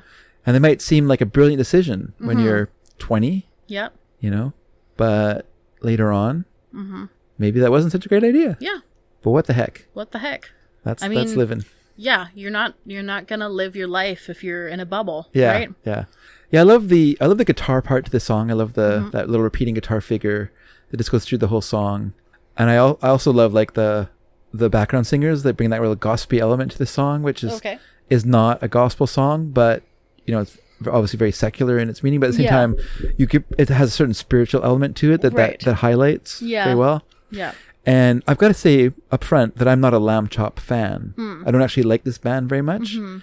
because the lead singer, songwriter of the group, Kurt Wa- Kurt Wagner, who basically is Lamb Chop. Right. He's basically the band, and then there's like a a floating Yes. group that kind of come in and out Yeah. that make up the you know the playing. We've, we've playing played group. bands like this before. Yeah. And um yeah, he is not really a singer. He's more of a talker. Hmm. You know, like So most most, of his songs are just kind of talking. they're more at like you. they're more kind of talking singing. Right. Sprechgesang is the uh The Germans would Germans say. like to say. Yes. And so that is uh that is kind of off-putting to me. I'm not a big fan. I don't mind like people monologuing in a song, but just Yeah. talking through a whole song. Yeah. This just doesn't really do it for me. Right. So um yeah, they're based in Nashville, Tennessee Okay. which is a great place to find great musicians. And I do Yes. think that Lamb Chop has great musicians playing in it. Mhm. And I, when I say I'm not a big fan of the band, there are other songs by them I like. There's a song called National Talk Like a Pirate Day. Oh, is the name of okay. the song, and it's a really good song. And because sometimes well he will actually sort of sing a song, and sometimes most of the time he won't. It's just I guess it's just luck of the draw. And I have to admit that I've never really pursued interest in this band. I heard the song on a compilation and I liked it a lot, so I, I put it on to this um onto this mixtape because it's Right. always been my in my mind as like a song I'd like to have on a yeah, mixtape. yeah. No, I think it, I think it fits well here, and I think it's a good side ender. Yeah, yeah. I mean, I know, I know that you generally like your side enders to be a bit longer too, Yes, and this yeah. is a bit longer Yeah. of a song. Yeah, and justifiably longer. It, it kind of Yeah. it builds. I think it- yeah, it starts small works. and It's it builds not- up to a to a big Yeah, finale. its you its know? length isn't. Um, it doesn't feel repetitive. Yeah, It exactly, doesn't yeah. feel like oh, you're just doing the same thing now. yeah, too, yeah. Huh? Just trying to fill out an album, are you? yeah. yeah. Well, you want it to be a certain length, I guess. Yeah. Which is so meaningless, you know. Like, I mean, we're just to go back a little bit to the, the um, three o'clock. Yeah, that you know, a song to be four and a half minutes long is just so so meaningless uh, just by itself because all you're doing is just repeating the song. Mhm. You know, like eventually, you know, it's not a story song. Yeah. It's not a Yeah, there's nothing. There's nothing in the lyrics Yeah, that it's- is making it so that you're like, oh yes, I would like to hear the next verse. Yeah, what's the next so verse? I'd like to know wh- how this ends. That's right. What's going to happen to this bank robber and this thing that's happening or Yeah, whatever? You know, like, yeah. nothing like that in the song. It's just No. like a love song, and it's got like this little repeating synthesizer part in it. Yeah. And yeah, I do regret it. I do Oh, regret putting well. it on, but oh well. You know, that's life. y- Some just like we were saying, sometimes you make mistakes. You make mistakes. Sometimes you make a decision Yeah. in 2016 when you're making a mixtape, and That's right. And four then they- years later you're like, I the shouldn't problem have is done that, the problem but- is Mary. Yes. I'm not just screwing up my life. Uh-huh. I'm screwing up our listeners' lives. I'm screwing up our lives today. I really am living out this song now. But I mean, yeah, realistically, any d- Hmm. most decisions that you make um, don't just affect you; they affect other That's true. people as well. So That's true. You know, you don't have to feel worse about this than any other bad decision you ever made. That's true. My decision to kick my leg out. Ow! Oops, sorry. See, that's a bad decision that affected me too, because you kicked me in the leg. Didn't mean to kick you. that wasn't the point you were trying to make. I was, going, I was going to kick under your legs. Oh. Okay. I thought I didn't realize you had your leg back like that, your foot back like that. I'm sorry, dear. Well, Gosh. I mean, I, I'm not gonna have it up. I'm gonna have it down on the ground like a leg. I guess so. Not like that. I thought you had them like more out in front of you, Oh. not underneath the chair. No, I did at one So I was point, going to kick but- under the chair and the sort of kick underneath the chair, Oh, okay, but yeah. But instead, I clonked you on the leg. sorry. Pretty Sorry rude, about that. but uh, Indeed. it worked for the the point that we were trying to make. So I guess it's worth it, I suppose. That's right. Thanks for taking one for the team, Mayor. team moral lesson. Yeah. I just was going to say one other thing about Lamb Chop, which is Mhm. that Lamb Chop wasn't their first name as a group. Okay, what was? They originally called Poster Child. I like that one better. Yeah. Yeah. Hmm. Yeah. But what happened was they put out a seven inch single Okay. and then they got contacted by the lawyer of another band Called poster. Child. called Poster Children. Oh, And it was considered to be too close. that's fair. And so then they had a couple of like non starter names. Hmm. And then I guess uh, Wagner was working with some other musician friends on a construction site. And one of them liked to kind of yell out random things. And he was reading the newspaper and he suddenly went, Lamb Chop. Hmm. And Kurt Wagner said, Oh, that's a good name for a band. Hmm. Because not only is it a good name, but it's a name that no other band will have. True. And I never have to worry Pretty weird. about some other band having this name. Yeah. And so he told his wife the name that he had. Mhm. And whenever she said lamb chop, she would smile. he thought, That's a good name. Yeah. If my wife will smile at that name. That's nice. That's a nice story. And someone asked him, Well, he said, like, is, does it refer to like like a cut of meat or to the Sherry Lewis puppet? Yeah. He I was said- thinking the puppet, but Yeah. But he said, No, it's just the word lamb chop. yeah, yeah. So there you go. So I like that because he, he was gonna he considered renaming the band Ren okay. because that was the difference between poster child and poster children. Oh, it was Ren? Yeah, but then he realized oh, it's sort of kind of close to REM. Oh, So yeah. I'm gonna get in trouble there. So Yeah. forget that idea. Also, it sounds like um the the song by Air Run. Run. When that's they right. say Ren, Ren, And Ren, Ren. Ren. Their French accents. yeah. When they say Ren Run, they with- say Ren. Yeah. Their accents. So Mary, that's side one. So Yes. overall, what do you think? I know that you only liked one song, but what That is overall? not true. You I liked most of the You only songs. liked Lamb Chop's song at the end of it. That's That the only is song I remember you liking. Duncan or Dad. Yes. Sorry. Went through before her name, Sarah. I, uh, yeah. Um, Yes, dear. I liked most of those songs. Oh, good. I So- liked most of them. So overall, you give it a. I feel like you are your memory Yeah. is not good. It's very You are selective. forgetting the things that I liked. it's very selective. So you give it a thumbs up Yes. or a s- thumb sideways? No, a thumb up. Okay, good. Maybe like three o'clock. Oh, mare took it away from me. The mare giveth, the mare taketh away. Yes. All right, dear. Yep. if people Mhm. who are listening to this uh, sh- show Mhm. would like to get in contact with us, would like to kindly leave a little message Yes. for us or write us an Yes. email. Yep. And we appreciate those sort of things. Uh-huh. In fact, we did get an email. I'd like to read a little bit of it, but I'll let you tell people. Oh, sure. How so, to get in contact If with you us. would like to uh, read us, no, not read us. If you would like to Read us a story. read us a story. Yeah, just you know, send us an audio file. Uh, no, if you'd like to write us an email that maybe possibly we'll read on the show because I guess we do that sometimes. Um, sneakyd at sneakydragon.com. You can also check us out at sneakydragon.com, and we've got um, a page for each uh, episode, and you can comment on there and contribute to the conversation. We usually have a few people comment each week or each uh, each episode, and that's always very fun for me to read. You can contact us via our Facebook page, Sneaky Dragon, or on Twitter at sneaky underscore dragon, or follow Dad at, at Dave Dedrick. Sure. And if you'd like to uh, contact us via snail mail, if Mhm. you'd like to send us a letter with your heartfelt feelings, Mhm. um, written in in uh, and I want it written in quill. Yes, of course. Quill, uh, this the perfect copperplate handwriting. Right, or send in us a quill. telegram. Or send us a telegram. You can send that to uh, an, you can go to our contact us page on, our the sneaky sneakydragon.com. yeah sneaky Tiger website, and you'll find our uh, postal address there. Yes. So I do like to read the emails because Mary, Yes. our comments people can go to and read on, on the website, Oh, but our yes. emails are just for us. But I Right. feel like often the comments are ones that listeners would like to hear too. Sure, So, yep. so, um, so this is from Bob Olson, and Bob said, "Good day, Mary and Dave." Good day, Bob. He says, "Just finished episode thirty-three." says, "Yeah, I'm a little behind, but I'll get to that later." These past two shows, programmed by Mary, Yes. have had a spectacular mix of tunes Nice. from the familiar to the more obscure, at least to me. Every song was a winner. Your inclusion of Set You Free this time revived my interest in the birds, got me to put a couple of CDs in my car and just enjoy how great they were. That's very good. Yes.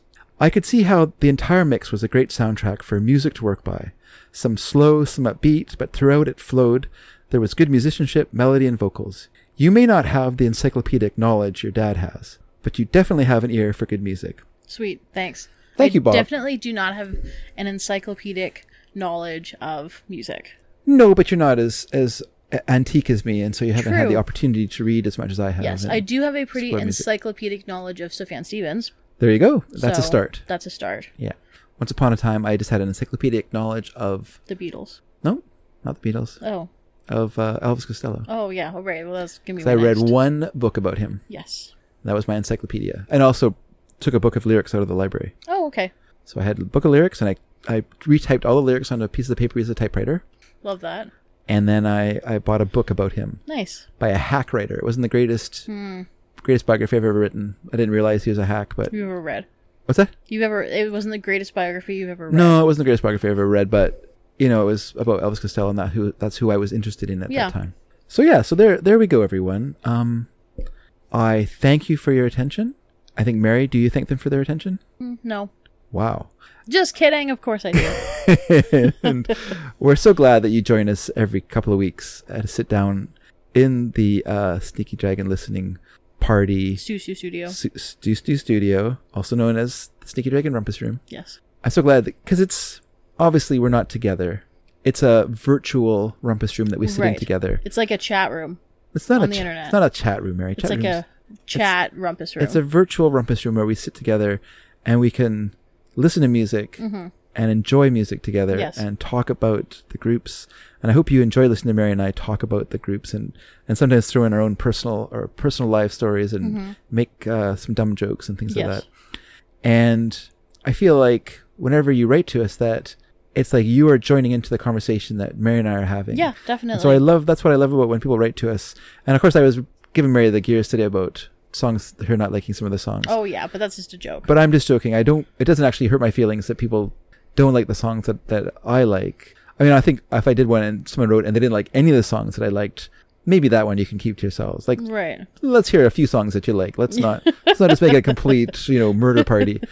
But um, but yeah, like that's that's the enjoyment to me is the the fact that there's the back and forth and stuff like that. So I really do appreciate when people write us emails or people write us Okay. write us um So what you're saying is co- um, write comments on the website or when they send us a cake and it had a file in it. So I don't know Yeah. what that was about. We're not actually locked in the rumpus room, everyone. We do get to leave here when it, when we're done. That's not true. We, I do not keep Mary. Send us. I do not keep Mary locked in here for weeks at a time while I try to do the, no- the notes for each each show. Yeah. So Mary, I'm sure you, you He's agree like, with that. make more notes about make say tell say uh, what you like about the song. Yeah. I'd be like, I don't know, it sounded good. I don't know. Yeah, I want more, Mary, more. You can't leave this room. I mean, I don't. I never say that to her though, of course. Of course. Right, Mary? But no. Right, Mary? Uh, but what I was gonna say, Dad, Yes, is dear. so what you were saying is that you don't like Murder Party, the film. I don't know the f- But film word for I have it. a question. Do you like uh, Green Room by the same director? I do like By Green Room. Jeremy Saulnier. I do like Green Room. and I Have al- you seen Blue Ruin? I also also like- by the I same also like director. Blue Ruin, Uh, yes, I Oh, do. Okay. Well, Murder Party. If you like those ones, you should watch Murder Party. I'm not going to watch it because it doesn't have a color in the title. I don't see the point of it. Hmm, that's fair. So if you're going to call three movies in a row with colors in them and then go off the. Just two. No, he has an- another one with color in it. I can't remember Does this it? now. Yeah. And, uh, yeah. I thought his Pretty sure. most recent one. I don't know. Maybe I'm wrong. Maybe it's just two. But it felt like it was going. He was going for something uh, trilogy. Yes. Then and he he jumped Murder off. the- Party's his first one. It's very um super low budget, but it's funny. Okay, I'll have to watch it. Yeah, it's on Netflix. But I meant I don't want to be involved in a murder party. Oh, that's fair. I don't mind watching a murder party. So you're saying that if you found a flyer on the street that said "Come to a murder party," you wouldn't go to it? I would not Dressed go up to in a, as a car- in a cardboard, a uh, poorly made uh, cardboard robot costume. I Uh, would come that that way. You would not. Well, if it was a poorly made robot costume, I'd be sorely tempted to show, no, no, show but up you at would, a you have to party. make the poorly made robot Yeah, costume yeah. because it's Halloween. Oh, okay. It's a murder party in Halloween. You find a flyer on the street. yeah. You say, "Well, I'm, I guess I'm will enjoying make the a scenario that you've suddenly Yeah, developed. this, this is the We're premise not- of the murder. I guess we're not movie ending the show Murder yet, Party. everyone. Okay, so we have a murder party. That's the premise of the show of the movie Murder Party. Okay. I'm just saying that you wouldn't do that. Well, if there's a, a robot costume that I'm making, I mean, you could make oh, and I could go as the Dad 3000, okay, the DAD 3000, David Andrew Right. Dedrick 3000. yes, You know what? I might. I'd be pretty tempted to go, Hmm. even though it, did it say it's a murder party? yeah. It says on the flyer, it says "Come to a murder party." Wow, that is not. That is either false advertising or incredibly candid. Yes, I think the second one. Oh, well, you know, I might. I'm. You know what? No spoilers, but Screwing up our lives today. yeah, Sometimes you make decisions you regret, but like at the going same to a time, murder party after finding a flyer on the street. Yeah. you would do that. well, but you get to dress as a, in a robot costume. Yeah, but that's not. It doesn't say dress in a robot costume. He chooses to wear a robot costume. smart. Is it? Yeah. It's cardboard. Well, you know, it's better than nothing. All right, I guess that's true.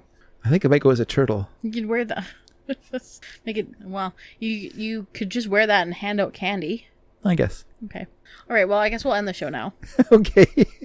what a We place. got to a lot end. of movie recommendations this episode. We did. We're we're like an all service. yes, it's true. Because you know the problem with fansplainers, Hmm. Ian doesn't like horror movies, so I can't really talk about them with- Yeah. with, Ian. He does not like the horror, Unfortunate. Well, so it's kind of limiting there. yes, So a movie has a h- horror or too much violence, he's like, eh. yeah. So we've Whereas given I'm like you all in. yes. So we've given you song recommendations. Yep. Movie recommendations. Yep. And an anti-restaurant recommendation for Harvester in England. Uh, That's right, British people, please pay your respects to us for our good good uh, good taste. Yes.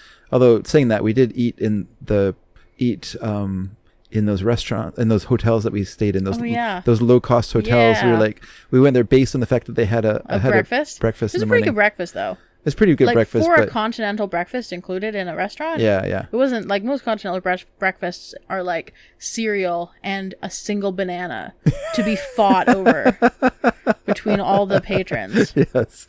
No, it was good. It. What do they have? Like eggs? Yeah, they'd egg- you could get eggs, beans, tomatoes, sausages, bacon. I ate it all. I love beans. I Yeah. love I love tomatoes. Cooked tomatoes. It was good. Well, anyway, so yeah. Probably So potatoes too. and the potatoes were good too. Yeah. Yeah. Yeah. It was good. It was it was good. It was cheap. Yeah. It got us around England. Mhm. Anyway, you know what?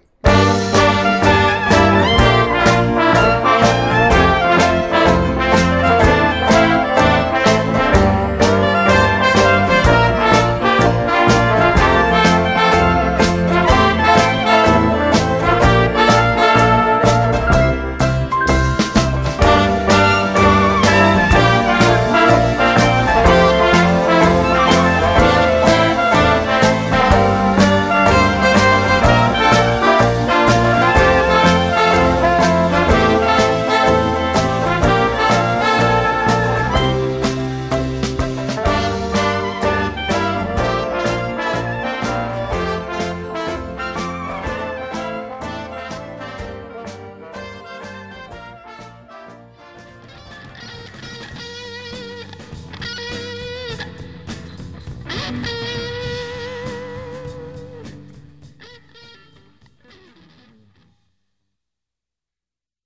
That solo is really out of sight, man.